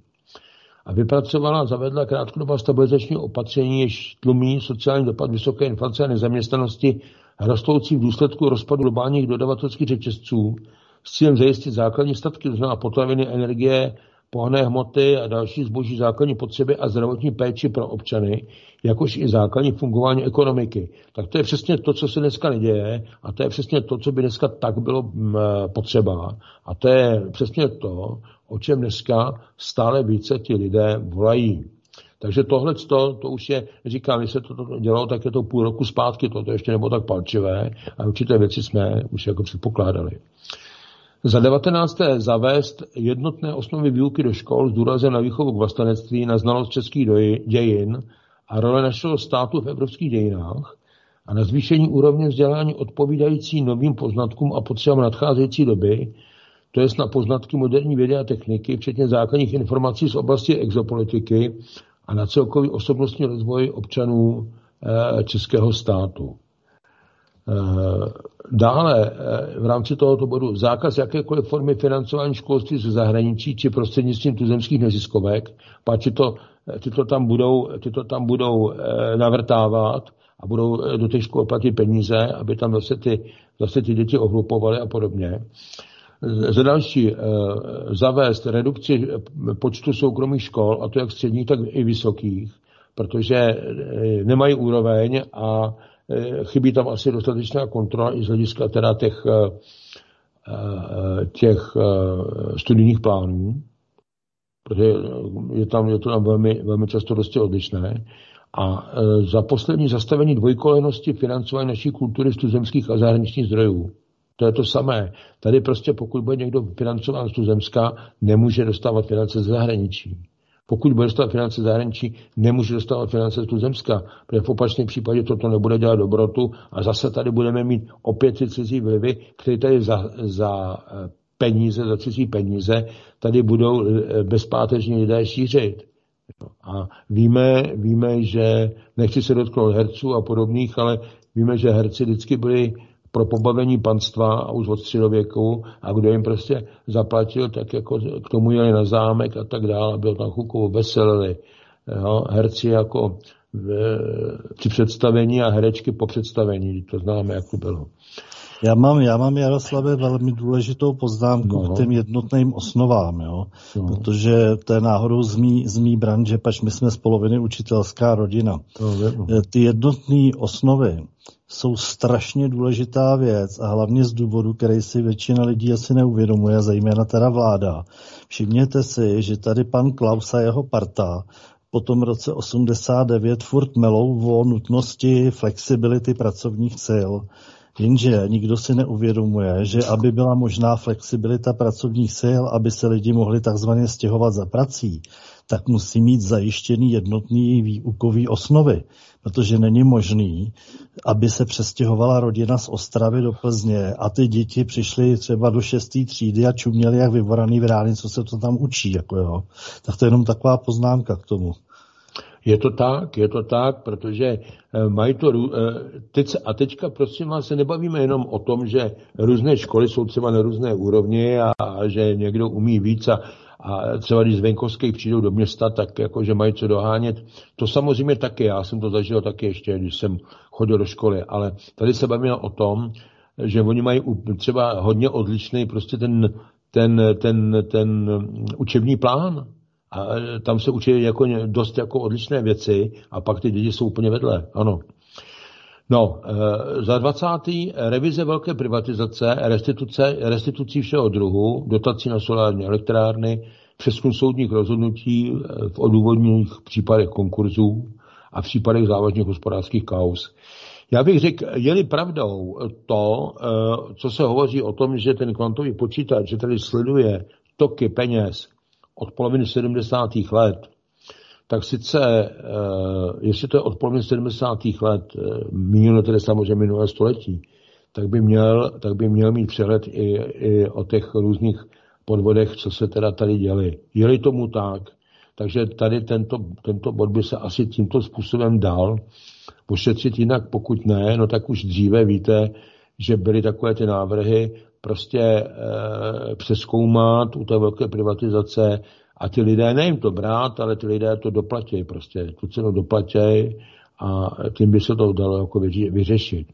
Jak to, jaká potom bude skutečná právní úprava, to teprve uvidíme. Takže ale, aby tyto věci, tím, tím bych skončil teda tu, tu uh, interní, tu vnitrozemskou část těch návrhů a pojďme ještě na chvilku do té oblasti zahraniční politiky, protože si musíme uvědomit, že prostě za současného stavu věci uh, to nemůžeme dělat. To se nedá dělat, protože nám v tom brání prostě uh, různé závazky a chomouty, do kterých jsme vlezli v té oblasti té zahraniční politiky. A v té, v té oblasti zahraniční politiky zase počítá se s tím, je to, je to i teda v to, samozřejmě v té, v té české nesaře, eh, provést zásadní přehodnocení české zahraniční politiky a jejího zakotvení. Přihlednout přitom k výsledkům jednání Alta 2 a v této souvislosti bude provedena i příslušná revize všech mezinárodních smluv a jejich nastavení z pohledu českých národních zájmů. Tak české národní zájmy eh, v posledních 20 eh, letech zrovna při sledování na eh, mezinárodních smluv, které my spolu podepisujeme, tak jako určitě teda nejsme. Co z toho už podepisuje za nás Evropská unie, a takže to už vůbec jako není přijatelné. A pokud jde o tu Jaltu 2, no tak jako někdo hovoří o tom, že proběhla, ale nedávno jsem někde zahlédl, zahlédl nějaké vyjádření nějakém článku Vladimíra Putina, který hovořil o tom, že Kielce 2, že bude k tomu jednání přistoupeno po, po vyřešení problému Mariupolu, což už teda nastalo. Nicméně ten konflikt ještě pokračuje dál, takže předpokládám asi v souvislosti se skončením tohoto konfliktu spíše. Takže Jalta 2 by měla, by měla proběhnout, nicméně skutečnost je taková, že eh, Rusko nám po roce 2018 už vlastně žádné hranice negarantuje. Jo? A my, my jsme neudělali nic proti proto, aby tomu ještě takhle bylo. Naopak dáme všechno proto, aby teda jsme se dostali pod ten německý vliv.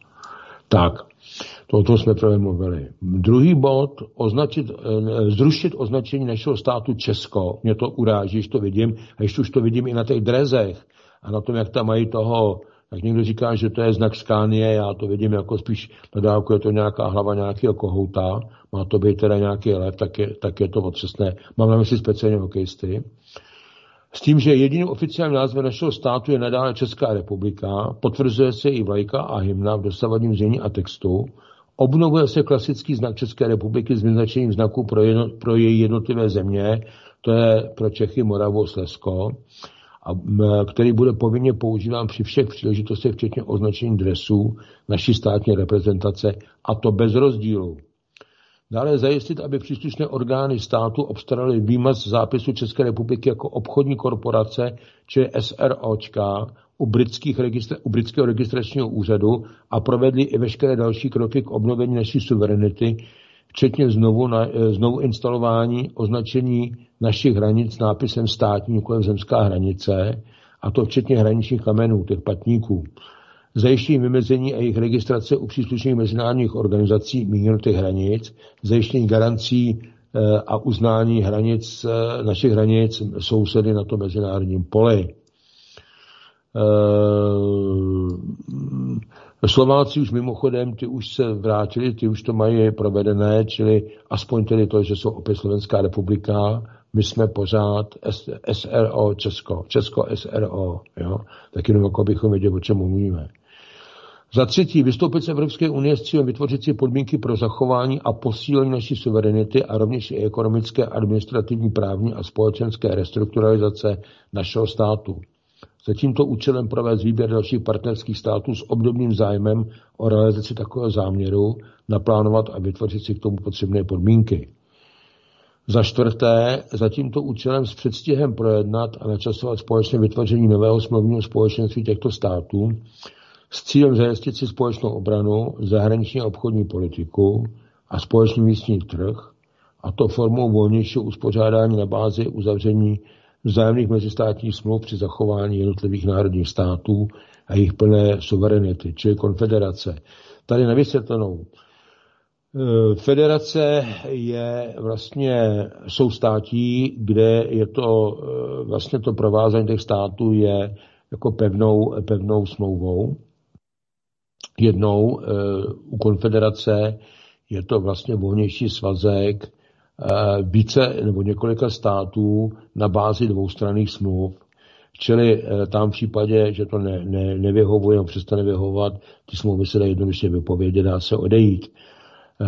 Čili nejsou tam svazující podmínky, je to bez snahy o vytvoření jiného superstátu z těch členských, z těch členů, je to bez existence velkého administrativního aparátu, bez odvodů, bez, odvodů, bez odvodů do toho, do toho centra a tak dále a tak dále. Takže, eh, takže eh, takto a také samozřejmě bez těch zpětných dotací, která vytváří akorát korupční prostředí v jednotlivých členských státech. Tady bych se to zdržel a my tady pořád vyprávíme a brojíme proti korupci. Nikdy tady větší korupce nebyla než po našem vstupu do EU a ta korupce je systémově, systémově vytvářena. Na tom, je také, na tom je také vytvářena i teda ta vládní moc, kdy teda ty představitelé těch jednotlivých zemí jsou buď zastrašení, vydíráni, anebo zaplaceni, skorumpováni. Často stačí jenom to, že v podstatě se tam dostanou do těch funkcí lidé, pomocí e, ze zahraničí se dostanou lidé, kteří na to nemají a kteří by v životě by se o takové funkci nemohl, nemohl zdát a ani o těch platech, které jim teda my platíme ze svých daní. Takže no, abychom jako viděli, o čem hovoříme. A takže eh, tady je to, je to prostě u té konfederace to za podmínek umožňujících obnovu jednotlivých národních států, jejich ekonomik, kultury, soběstačnosti. Ať už tedy přímé nebo sdílené v rámci té konfederace. Eh, proč k té konfederaci? No, protože Jednak uh, ta konfederace by měla mít asi společnou obranou politiku, společnou zahraniční politiku, měla mít vytvořen i společný trh, vnitřní trh, protože Česká republika je malá, když určité výrobky vyrábíte, tak to musíte vyrábět v nějakých uh, minimálních uh, ekonomických sériích a to, to z hlediska spotřeby nemusí být jako náš trh proto dostatečný. Takže to jsou ty důvody, proč teda ta konfederace Otázka jiná je taková, eh, do jaké míry dneska se s někým do té konfederace dá jít, protože vidíte, že Poláci mají jako dost jiné zájmy, když jsem viděl už i nějaké plány, jak by eh, oddělili kus, kus Slovenska, přidali by ho. A možná i tady kus Severní Moravy a takovéto věci, jako dějou se v hlavách jako různé nápady a tak dále, takže to je prostě potřeba to postavit jako na jinou bázi. Za další bod vystoupit z NATO a spolu s dalšími členskými státy orientovat se na posílení společné obrany zemí konfederace, jakož i na její posílení prostřednictvím aktivizace OBSE, to je ta Organizace pro bezpečnost a spolupráci v Evropě, a naší činnosti v této organizaci, a to s, při, s přihlednutím k výsledkům jednání Jalta 2. My samozřejmě nevíme, jak Jalta 2 bude vypadat ještě, i když třeba vezmeme si e, profesora Panarina, a jeho, jeho, eh, jeho projekt, který on předpovídá, eh, kde teda předpokládá, kde teda předpokládá eh, projekt, realizace projektu GIA Rusia, to znamená, to znamená rozdělení Polska, opět zase do určitého celku část Německa, Itálie, spíš asi část Itálie, Rakousko a jinak Rusko, Bělorusko, nepočítá tam s Ukrajinou, jako se státem, jako, jako samostatným státem. E, tak to je možná jedna taková verze, e, počítá tam, řekněme, z, kon, ze Slova, z konfederací slovanských států, kdybychom byli my a Slovensko, a počítá tam s těmi z části Polska, které je tedy skutečně slovanské. Polsko, jak víte, není celé slovanské. Už tedy také se pohybovalo, byly hranice na Odře a Nise a tak dále. A po druhé světové válce a tyto záležitosti, kdy vlastně bylo eh, Německu sebráno Prusko a část Pruska a tak dále. Tady tyhle ty, ty manévry, které tam byly. Za další přizpůsobit další orientaci naší země globalizačním procesům probíhajícím ve světě a zaměřit se na konsolidaci našich vztahů s Ruskou federací a s Čínou. Jako uvědomíme si jednu věc, že dneska, já jsem to říkal nedávno, země BRICS, teď, eh, to znamená Brazílie, Rusko, eh, Indie, Čína a Jižní, eh, Jižní Afrika, teď nabírají, už byli teda tam jaksi pozváni jako pozorovatelé, nebo nabírat další země, jako je Argentina, Egypt, Saudská Arábie, Emiráty, Kazachstán a Indonésie. A to, když dneska spočítám a dal jsem si tu práci na počet obyvatel, tak, tak to představuje 47,7% veškerého obyvatelstva na, na světě. Máte jiné zase uspořádání, jako je, eh, jako je ŠOS, což je Šangajská organizace pro spolupráci, kde jsou teda také Rusové zase s dalšími státy a jsou, jsou ještě některá další uskupení.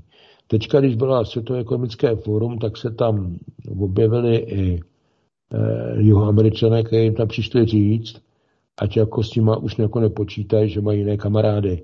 Je tím na mysli Rusko a, a BRICS a tady toto.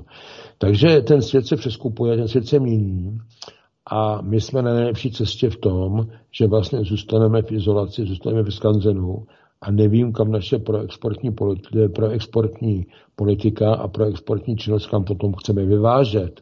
Já to opravdu netuším, protože nebude kam. A takové ty nápady, jako že to bude eh, jako do eh, Evropské unie, do Evropské unie jsme to nikdy moc nevyvezli.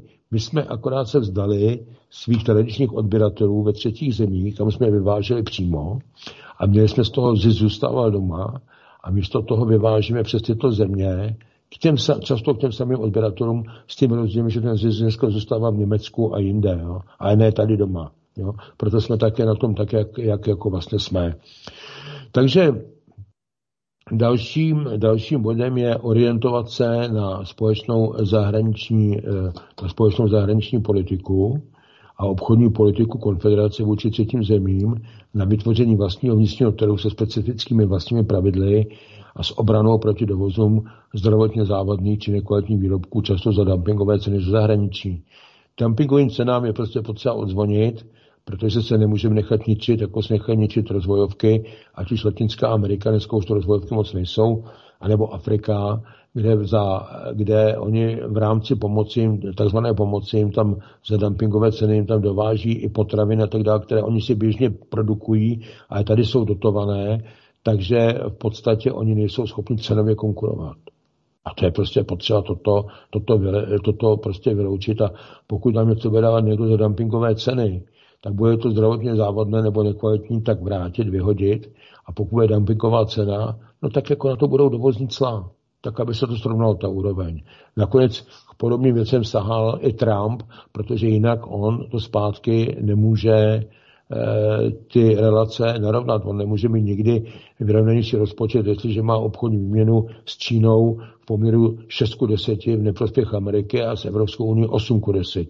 Tak to v životě nemůže, tak to v životě nemůže vyrovnat. On má velkou výhodu v tom, že může říct některým těm velkým firmám, které kdysi e, řekněme, odvedli tu svoji výrobu, ji odvedli do těch eh, mzdově lacinějších zemí, tak jim říct, když nebudete vyrábět tady u nás doma, tak já vás na ten trh nepustím vůbec.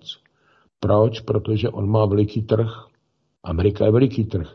My tak velký trh nejsme a dokonce, když se dáme třeba dohromady e, s Maďarskem, se Slovenskem a já nevím, řekněme, kdyby to bylo i s Rakouskem, tak tak velký trh neuděláme. Ale je to pořád lepší než nic.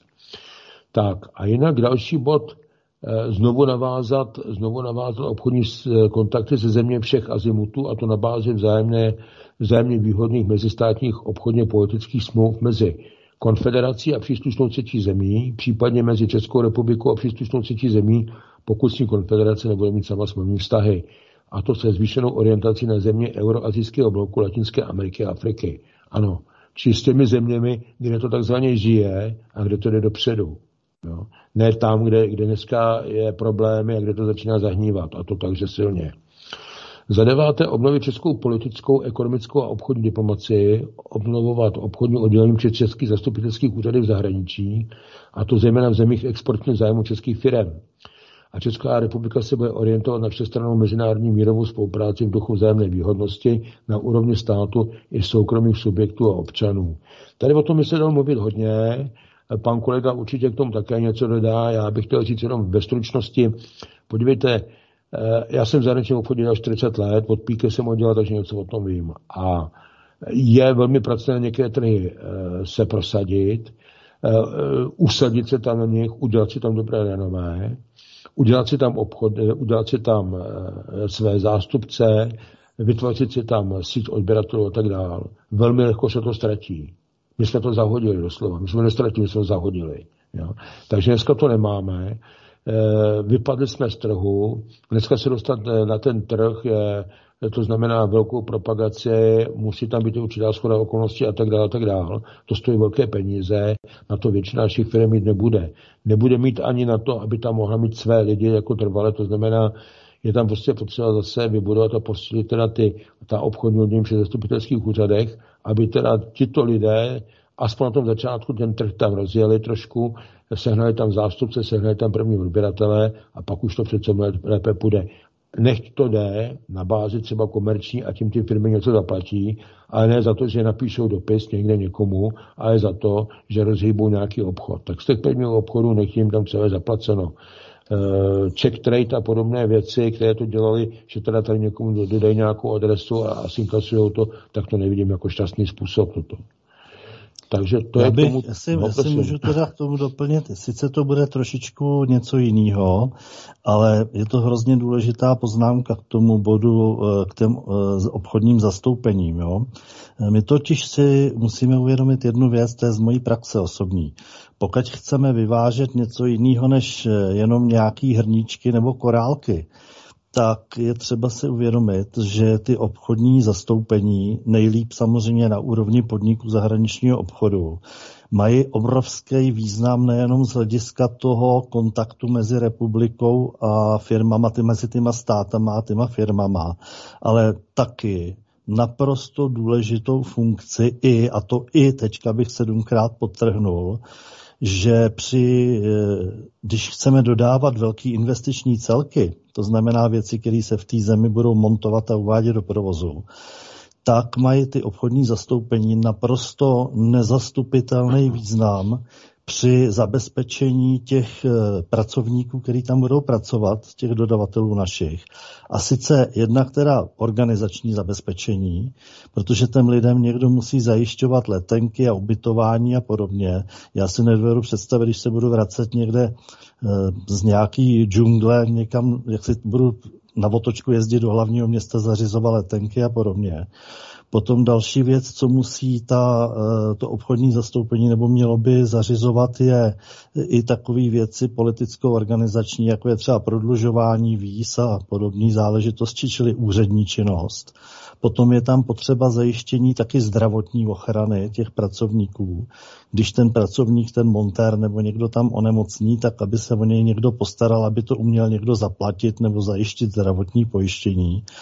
A taky a to si myslím, že je taky docela důležitý a taky jsem to osobně zažil, že e, to obchodní zastoupení zajišťuje i jako, bych to řekl, politickou ochranu těch lidí. Jo, protože se stane, mně se to taky stalo, že jsem byl neoprávněně zatčený policií a vysekává z toho sice teoreticky velvyslanec, ale někdo to musí tu komunikaci s tím velvyslanectvím zprostředkovat. Jo? A to zase dělá to obchodní zastoupení. Takže i toto je jeho prostě naprosto nezastupitelná činnost. A tím jsem skončil, abych nezdržoval. E, já tohle to mohu potvrdit a e, řeknu například z cesty, z cesty, z cesty do Kolumbie, kde byl třeba podobný případ, kde zase nějaký Čech Eh, se dostal někam do Kartacheny a tam, nevím, já ho neznal, ale došly mu tam prostě peníze a teď tam byl někde jako vyložený jak žebrák a tohle to všechno. A to se a nějakým způsobem se, se, to doneslo až tedy, až tedy jako na, na eh, naše velvyslanectví na obchodní oddělení, takže ho tam vlastně šli tedy nějakým způsobem vyprostit, odvést ho tedy odvez ho tedy aspoň teda do té Bogoty a tak dál. Pak jestli ho posadil na letadlo, no já nevím.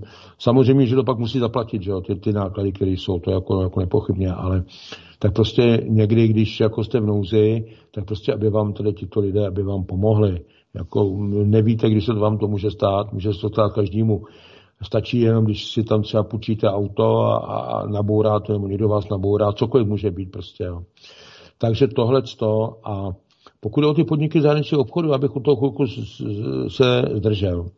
To byly naprosto specializované instituce a měli, měli pořádek, měli vytipované, měli vytipované své klienty, tam nemohli jako různí podvodníci a podobní, to nepadalo v úvahu, to, byly, to bylo všechno, to bylo všechno jako odkontrolované a také, když věděl, eh, řekněme pan, já nevím, vymyslím si teďka, Sanchez třeba z Mexika a chtěl tady koupit, chtěl tady koupit eh, třeba obráběčku, tak věděl, zase si vymyslím, eh, věděl, že musí na strojimport, to jako musel, to není výmysl, a teď si vymyslím, že tam musí třeba na, na obchodní skupinu e, dvě, vymýšlím si teďka, jo, a tam, že Jižní Ameriku, nebo konkrétně Mexiko, že dělá, že dělá oddělení 21, jo, obchodní skupina 2, oddělení 21, No a tam, že pan, pan Houska, a když se nedomluví s panem Houskem, s panem Houskou, který tam dělá šéfa nebo tohle, tak se to nedomluví prostě. Čili musí jednat tam a ne, že tady bude objíždět jako fabriky a bude jako různě podbízet a tam mu to někdo bude dávat pod rukou a pod cenu a tak dál.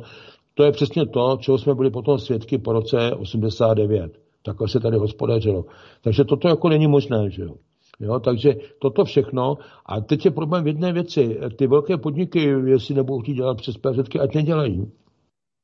Mohou sami, budou mít sice větší náklady, mohou ale sami, ale ty středně menší podniky se bez toho neobejdou. To je jako důležité vědět, to je jedna část problému. A druhá část problému je v tom, že dneska ten zahraniční obchod, až na nějaké výjimky některých těch lidí, kteří se to teda nějak naučili v těch velkých podnicích, tak ty další lidi to neumí. Ty umí, ty mladí se dneska naučili, jak já říkám, maximálně šíbovat kamion z bodu A do bodu B. Čili oni, oni, oni umí transport, ale neumí nic jiného a to je velký rozdíl. Takže tolik tady k tomu bodu a poslední bod, který máme, Tady je opustit globalistická pravidla volného pohybu osob, zboží, služeb a kapitálu. To je ta mantra, kterou jsme měli, tak tu mantru opustit, hned řeknu proč, a zavést dovozní, celní, sanitární, kvalitativní a případně i daňovou politiku konfederace vůči dalším, eh, vůči dalším zemím s podáním podnětu příslušné revizi podmínek eh, VTO, to je ta, zdravotní, to je ta světová obchodní organizace, to vše s cílem ochránit eh, i vnitřní trh konfederace, eh, protože ty podmínky jsou nastaveny tak, že jsou výhodné pro ty velké, anebo prostě pro některé státy. Víte, že na, proti tomu projevil i nakonec Trump. Já tady k tomu volnému pohybu osob, zboží, služeb a kapitálu. Podívejte se, volný pohyb osob. Na začátku to vypadalo velmi lákavě a teďka jako všichni, no to je fajn, až pojedu přes ten rozvarov, tak tam u té budky nemusím brzdit, takže to projedu a měli jsme pocit, že to někdo dělá kvůli nám. To byl fatální omyl. Oni si akorát připravovali, připravovali prostě dovoz migrantů sem a tak si k tomu vytvářeli podmínky. Na začátku nás uklidňovali tím, že je přece šengenská hranice a ta, že je lídena, takže uvnitř ty hranice se mohou zrušit, jenže pak ty šengenské hranice nehlídali, za prvé, a za druhý celý Frontex, což měla být organizace, která hlídala, tak v podstatě taxikařila přes středozemní moře a vozila, vozila naopak ty migranty sem. Takže víme, jako, jak to dopadlo, máme plnou, máme plnou Evropou migrantů. Pokud je o zboží, volný pohyb zboží, no tak jako aby bylo pokud možno bezcelně, no a jako dováží se toho více sem, než tady, než tady odsud, jako ven, konkrétně teda do Evropské unie. Jo? To je to, o čem jsem hovořil, že to zboží chodí jinam, takže opět je to nevýhoda pro nás. Pokud je o služby, Zase volný pohyb služeb, no, e, Němci a další si sem pošlou, e, pošlou e, věci na montáž, tady se to smontuje a jde to zase ven, jde to bezcelně, my z toho nic nemáme, akorát tady mají e, zaměstnání nějací lidé, takže nestojí, nestojí, tedy, nestojí tedy v řadě zataženou rukou před strakovkou. Jinak z toho máme Reichsquajc nic. Jo? Takže to jsou služby a pokud jde o kapitál, No tak jako ten, kdo venku podniká, tak těch moc není, že je to, jsou to známá jména jako, eh, já nevím, eh, pan Vítek a, a nebo pan Babiš a, a byl to pan, pan, pan Kellner a tak dále. Čili eh, toho kapitálu daleko víc přišlo sem, než teda tady odsud ven. Otázka je potom ještě samozřejmě, že ten kapitál podniká venku, tak aby teda ty daně z toho podnikání venku, aby šly sem, Andrej Babiš se, se jako dušoval tím, že on teda tady ty daně platí, u těch ostatních nevím, tam si tím jistý nejsem, nic o tom nevím, takže nemohu říkat, ale v každém případě je jednoznačně pravdou to, že přetlak toho kapitálu je zvenku sem, nikoliv od nás ven. Takže opět je to jednostranná výhoda, ale pro tu druhou stranu. Takže my si tady musíme udělat v elementární pořádek, jak vidíte v mnoha, mnoha věcech, Stejně tak jako v té dovozní celní, sanitární a další politice. Já se pamatuju, ještě, já už jsem to taky jednou říkal v pořadu, My jsme dováželi jako jedni z prvních, jako firma po 90. roce ku, zmrazená kuřecí prsa nebo chlazená kuřecí prsa tehdy z, z Tajska, pak se začala vozit Číny, pak ta Čína byla cenější. Když to přivez ten kamion, a teď tam byly taky nějaký ty, takový ty tachometry, kde se, kde pořád se měřil, ukazoval se po celou tu dobu, jestli to je minus 17 stupňů a více, jak to bylo méně než minus 17 stupňů, jak to bylo špatný. E, celníci přišli a ta kontrola vzala si z toho vzorky a teď to 10 dní to dáme někde vyplali, co z toho, co z toho vzejde a teprve, když to bylo v pořádku, tak pak tu uvolnili tedy z celního skladu, kde byla, taky byly mrazírny, tak to uvolnili teda do prodeje. Tohle to dneska bych to chtěl vidět, jak to to dělají. Jak to tam dají na kráme, když někomu je špatně, tak ať si jde, ať si jde prostě, ať si jde prostě někam jako stěžovat. Čili tady jako e, věci hodně zjednodušili, sice to je pravda, sanitární kvalitativní věci, ale víte, jako jak to je, je to na úkor kvality, je to na úkor našeho, našeho odběratele, našeho zákazníka. A tyto věci je potřeba řešit. Stejně tak je potřeba řešit i, i věci eh, cenového dumpingu, české kvality, vytvoření české, eh, české dodavatelské sítě a je prostě potřeba udělat ten řetězec od toho prvo výrobce přes ty zpracovatele a tak dál, až na ten, až na ten pult, až na ten supermarket. E, nebo to nemusí supermarket, až prostě na tu prodejnou. To musí být celé v českých rukou. Pokud to celé v českých, nemusí být v jedněch, ale v českých rukou. Pokud to nebude, budete tam mít nějaký mezičlánek, už tam bude problém a už budete slyšet, že tady omezujete někomu cizímu podnikání. Jo? Pokud tedy on nebude mít kvalitní výrobky a ty Češi si budou moci koupit potraviny a další kvalitní výrobky e, k české firmě, no tak nepoch- a bude tam jako solidní cena, tak nepochybně půjdou. Ale to si musíme vytvořit a tohle to nevyřešíme žádným stanovením e, žádné, žádného, žádné kvóty, ať už to je 65% nebo jiná. To prostě nejde. A tady, tady v tohle, těchto věcech musí určitou politiku zase začít dělat stát a měl by v tom i při té organizaci toho by měl eh, té nápravy by měl pomáhat. Navíc ten stát tady má i určité nezastupitelné funkce. A to je prostě potřeba vidět. A z tohoto pohledu my jsme i vlastně, jak vidíte, už teda e, tento program už jsme e, do jisté míry teda vlastně stavěli. Jo. To, že tedy bude ještě v mnohých věcech, nebo v některých věcech bude, bude tedy, bude tedy uh, uh, upraven tedy tou Nesarou, do které se podmínou, pod, promítnou ty podmínky Gesara, to jako věc jiná.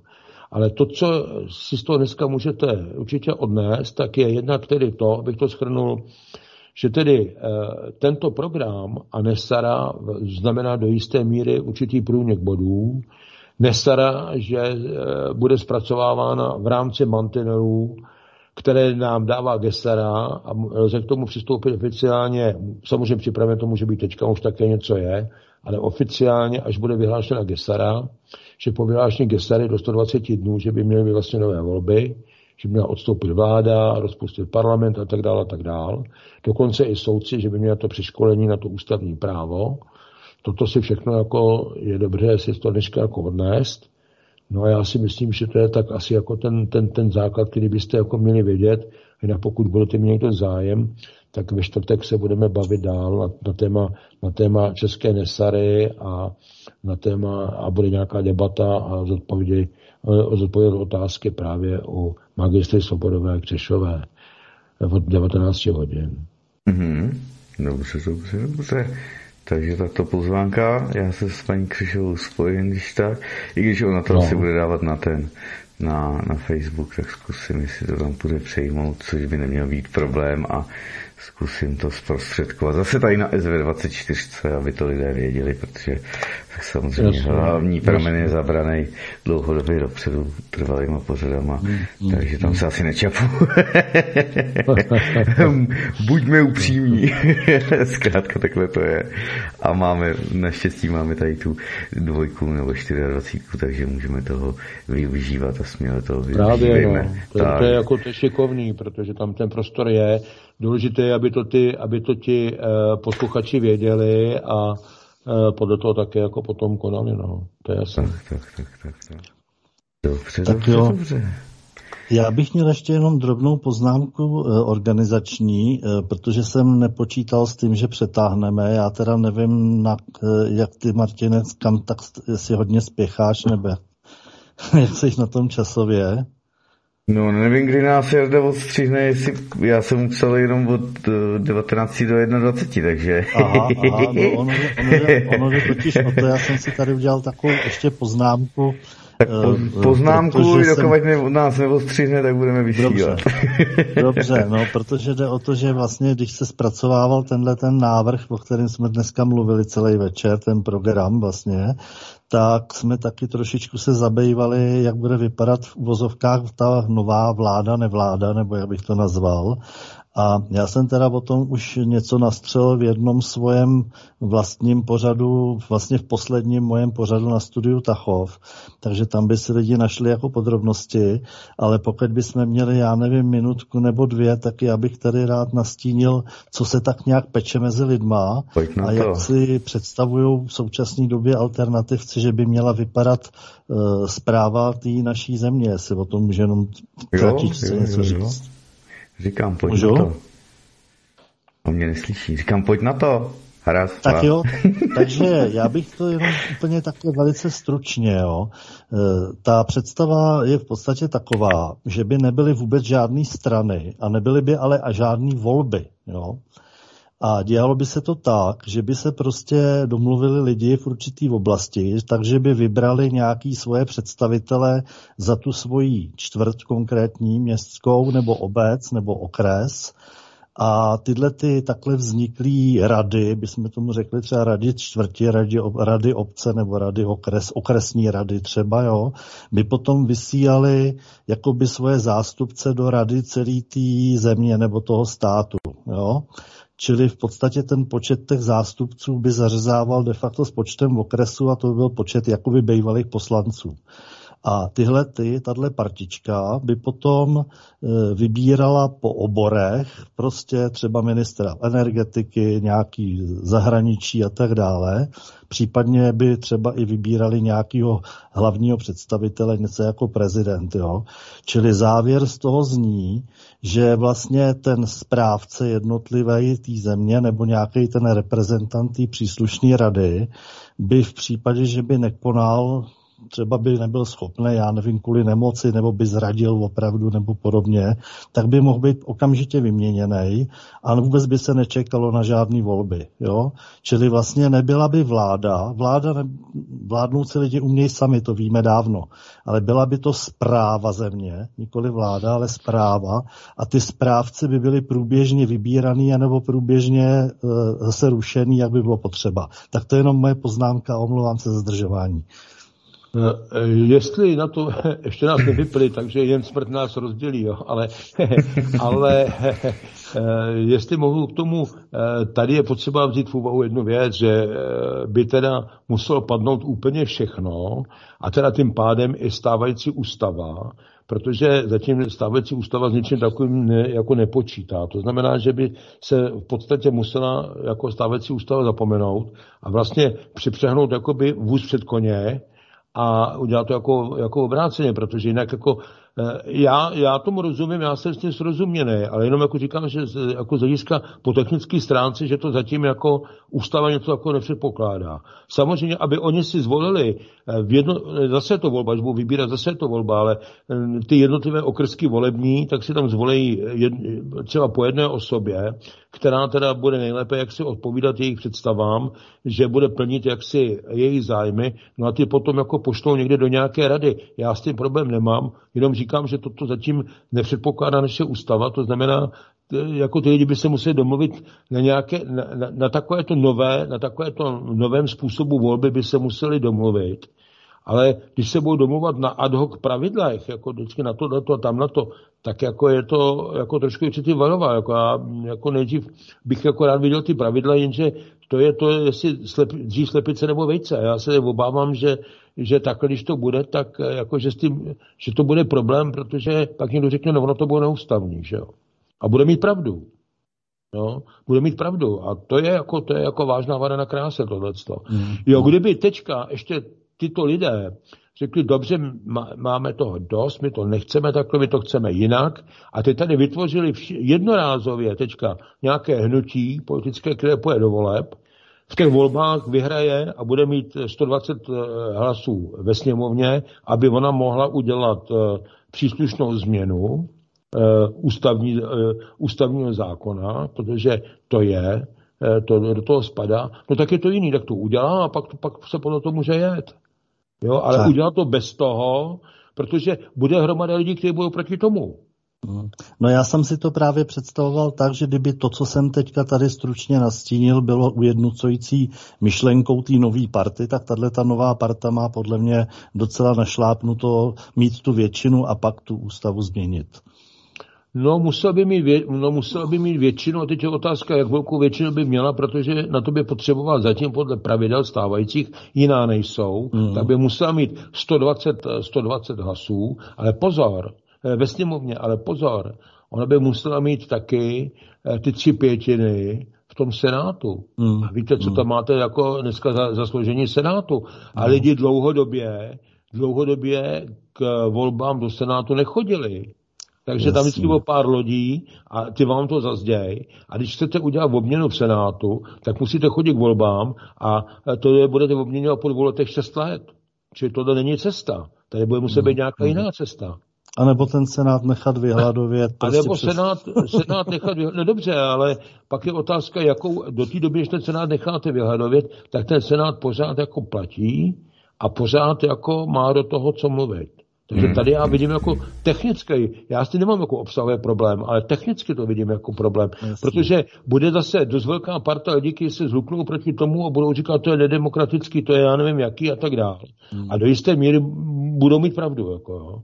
Takže Jasně. tady jako vidím tohle, že tady se, tady se určitý regulace budou muset, ono takhle stačí, kolik zákonů se, ne, se nedodržuje a začít tím, že, že porušíme i ten zbytek úplně No to vidím jako problematický, jo, protože to je nakažlivý a pak každý řekne, hele, tak na to se taky vykašlu a tam to taky nebudeme udržovat a to bude potom z toho bude jako naprostý chaos. Jo, to. Tak to se omlouvám, že jsem takhle to jenom uh, ještě doplnil a zdržoval. A Ale je dobře o tom mluvit, jako, to, je, to je důležité jako kvůli lidem, protože vím, že takové představy jsou. Jo, já jako říkám, obsahově mě to, jako, já jsem s tím srozuměný. Jo, a přímá demokracie, to já jsem s tím srozuměný, akorát tak, říkám, že, že jako prostě, co to má za úskalí, jo. Já jsem s tím srozuměný, no. Tak jo, z mojí strany všechno. Dobře, dobře, pánové. No dámy a pánové, vážené posluchačky a posluchači, to byli teda inženýr Julius Schuster, kterého zdravím a děkuji a učím se zase naslyšenou i na viděnou. Taky děkuju. A také inženýr Jaroslav Tichý, kterého také zdravím a děkuji. Eh, děkuji za, za spolupráci vám, pánové, oběma, spolucha, spolu, posluchačům, dneska už nějak nemůžu mluvit po těch dvou hodinách, posluchačům za pozornost a eh, věřím, že i jako příště zase, že se nad někým ze zajímavých témat, že se setkáme. Pokud budou nějaké dotazy, neváhejte je posílat, protože zatím jaksi je toho poměrně málo. Takže eh, samozřejmě, jak vidíte, jak co se odpovědět dá. Takže eh, témata jsou to určitě zajímavá. Takže se budu těšit zase příště někdy naslyšenou. Mějte se hezky. Také naslyšenou, na viděnou. Hezký večer, pánové. Takže všem skoro už dobrou noc. Tak, tak, tak. Dámy a pánové, já se jenom rozloučím děkovačkou a vypínáme. Vážení přátelé, milí posluchači, tato relace vznikla díky vaší pomoci, díky vašim dobrovolným příspěvkům. Děkujeme. Toto je jediný způsob, jak zůstat svobodným vysílačem CS.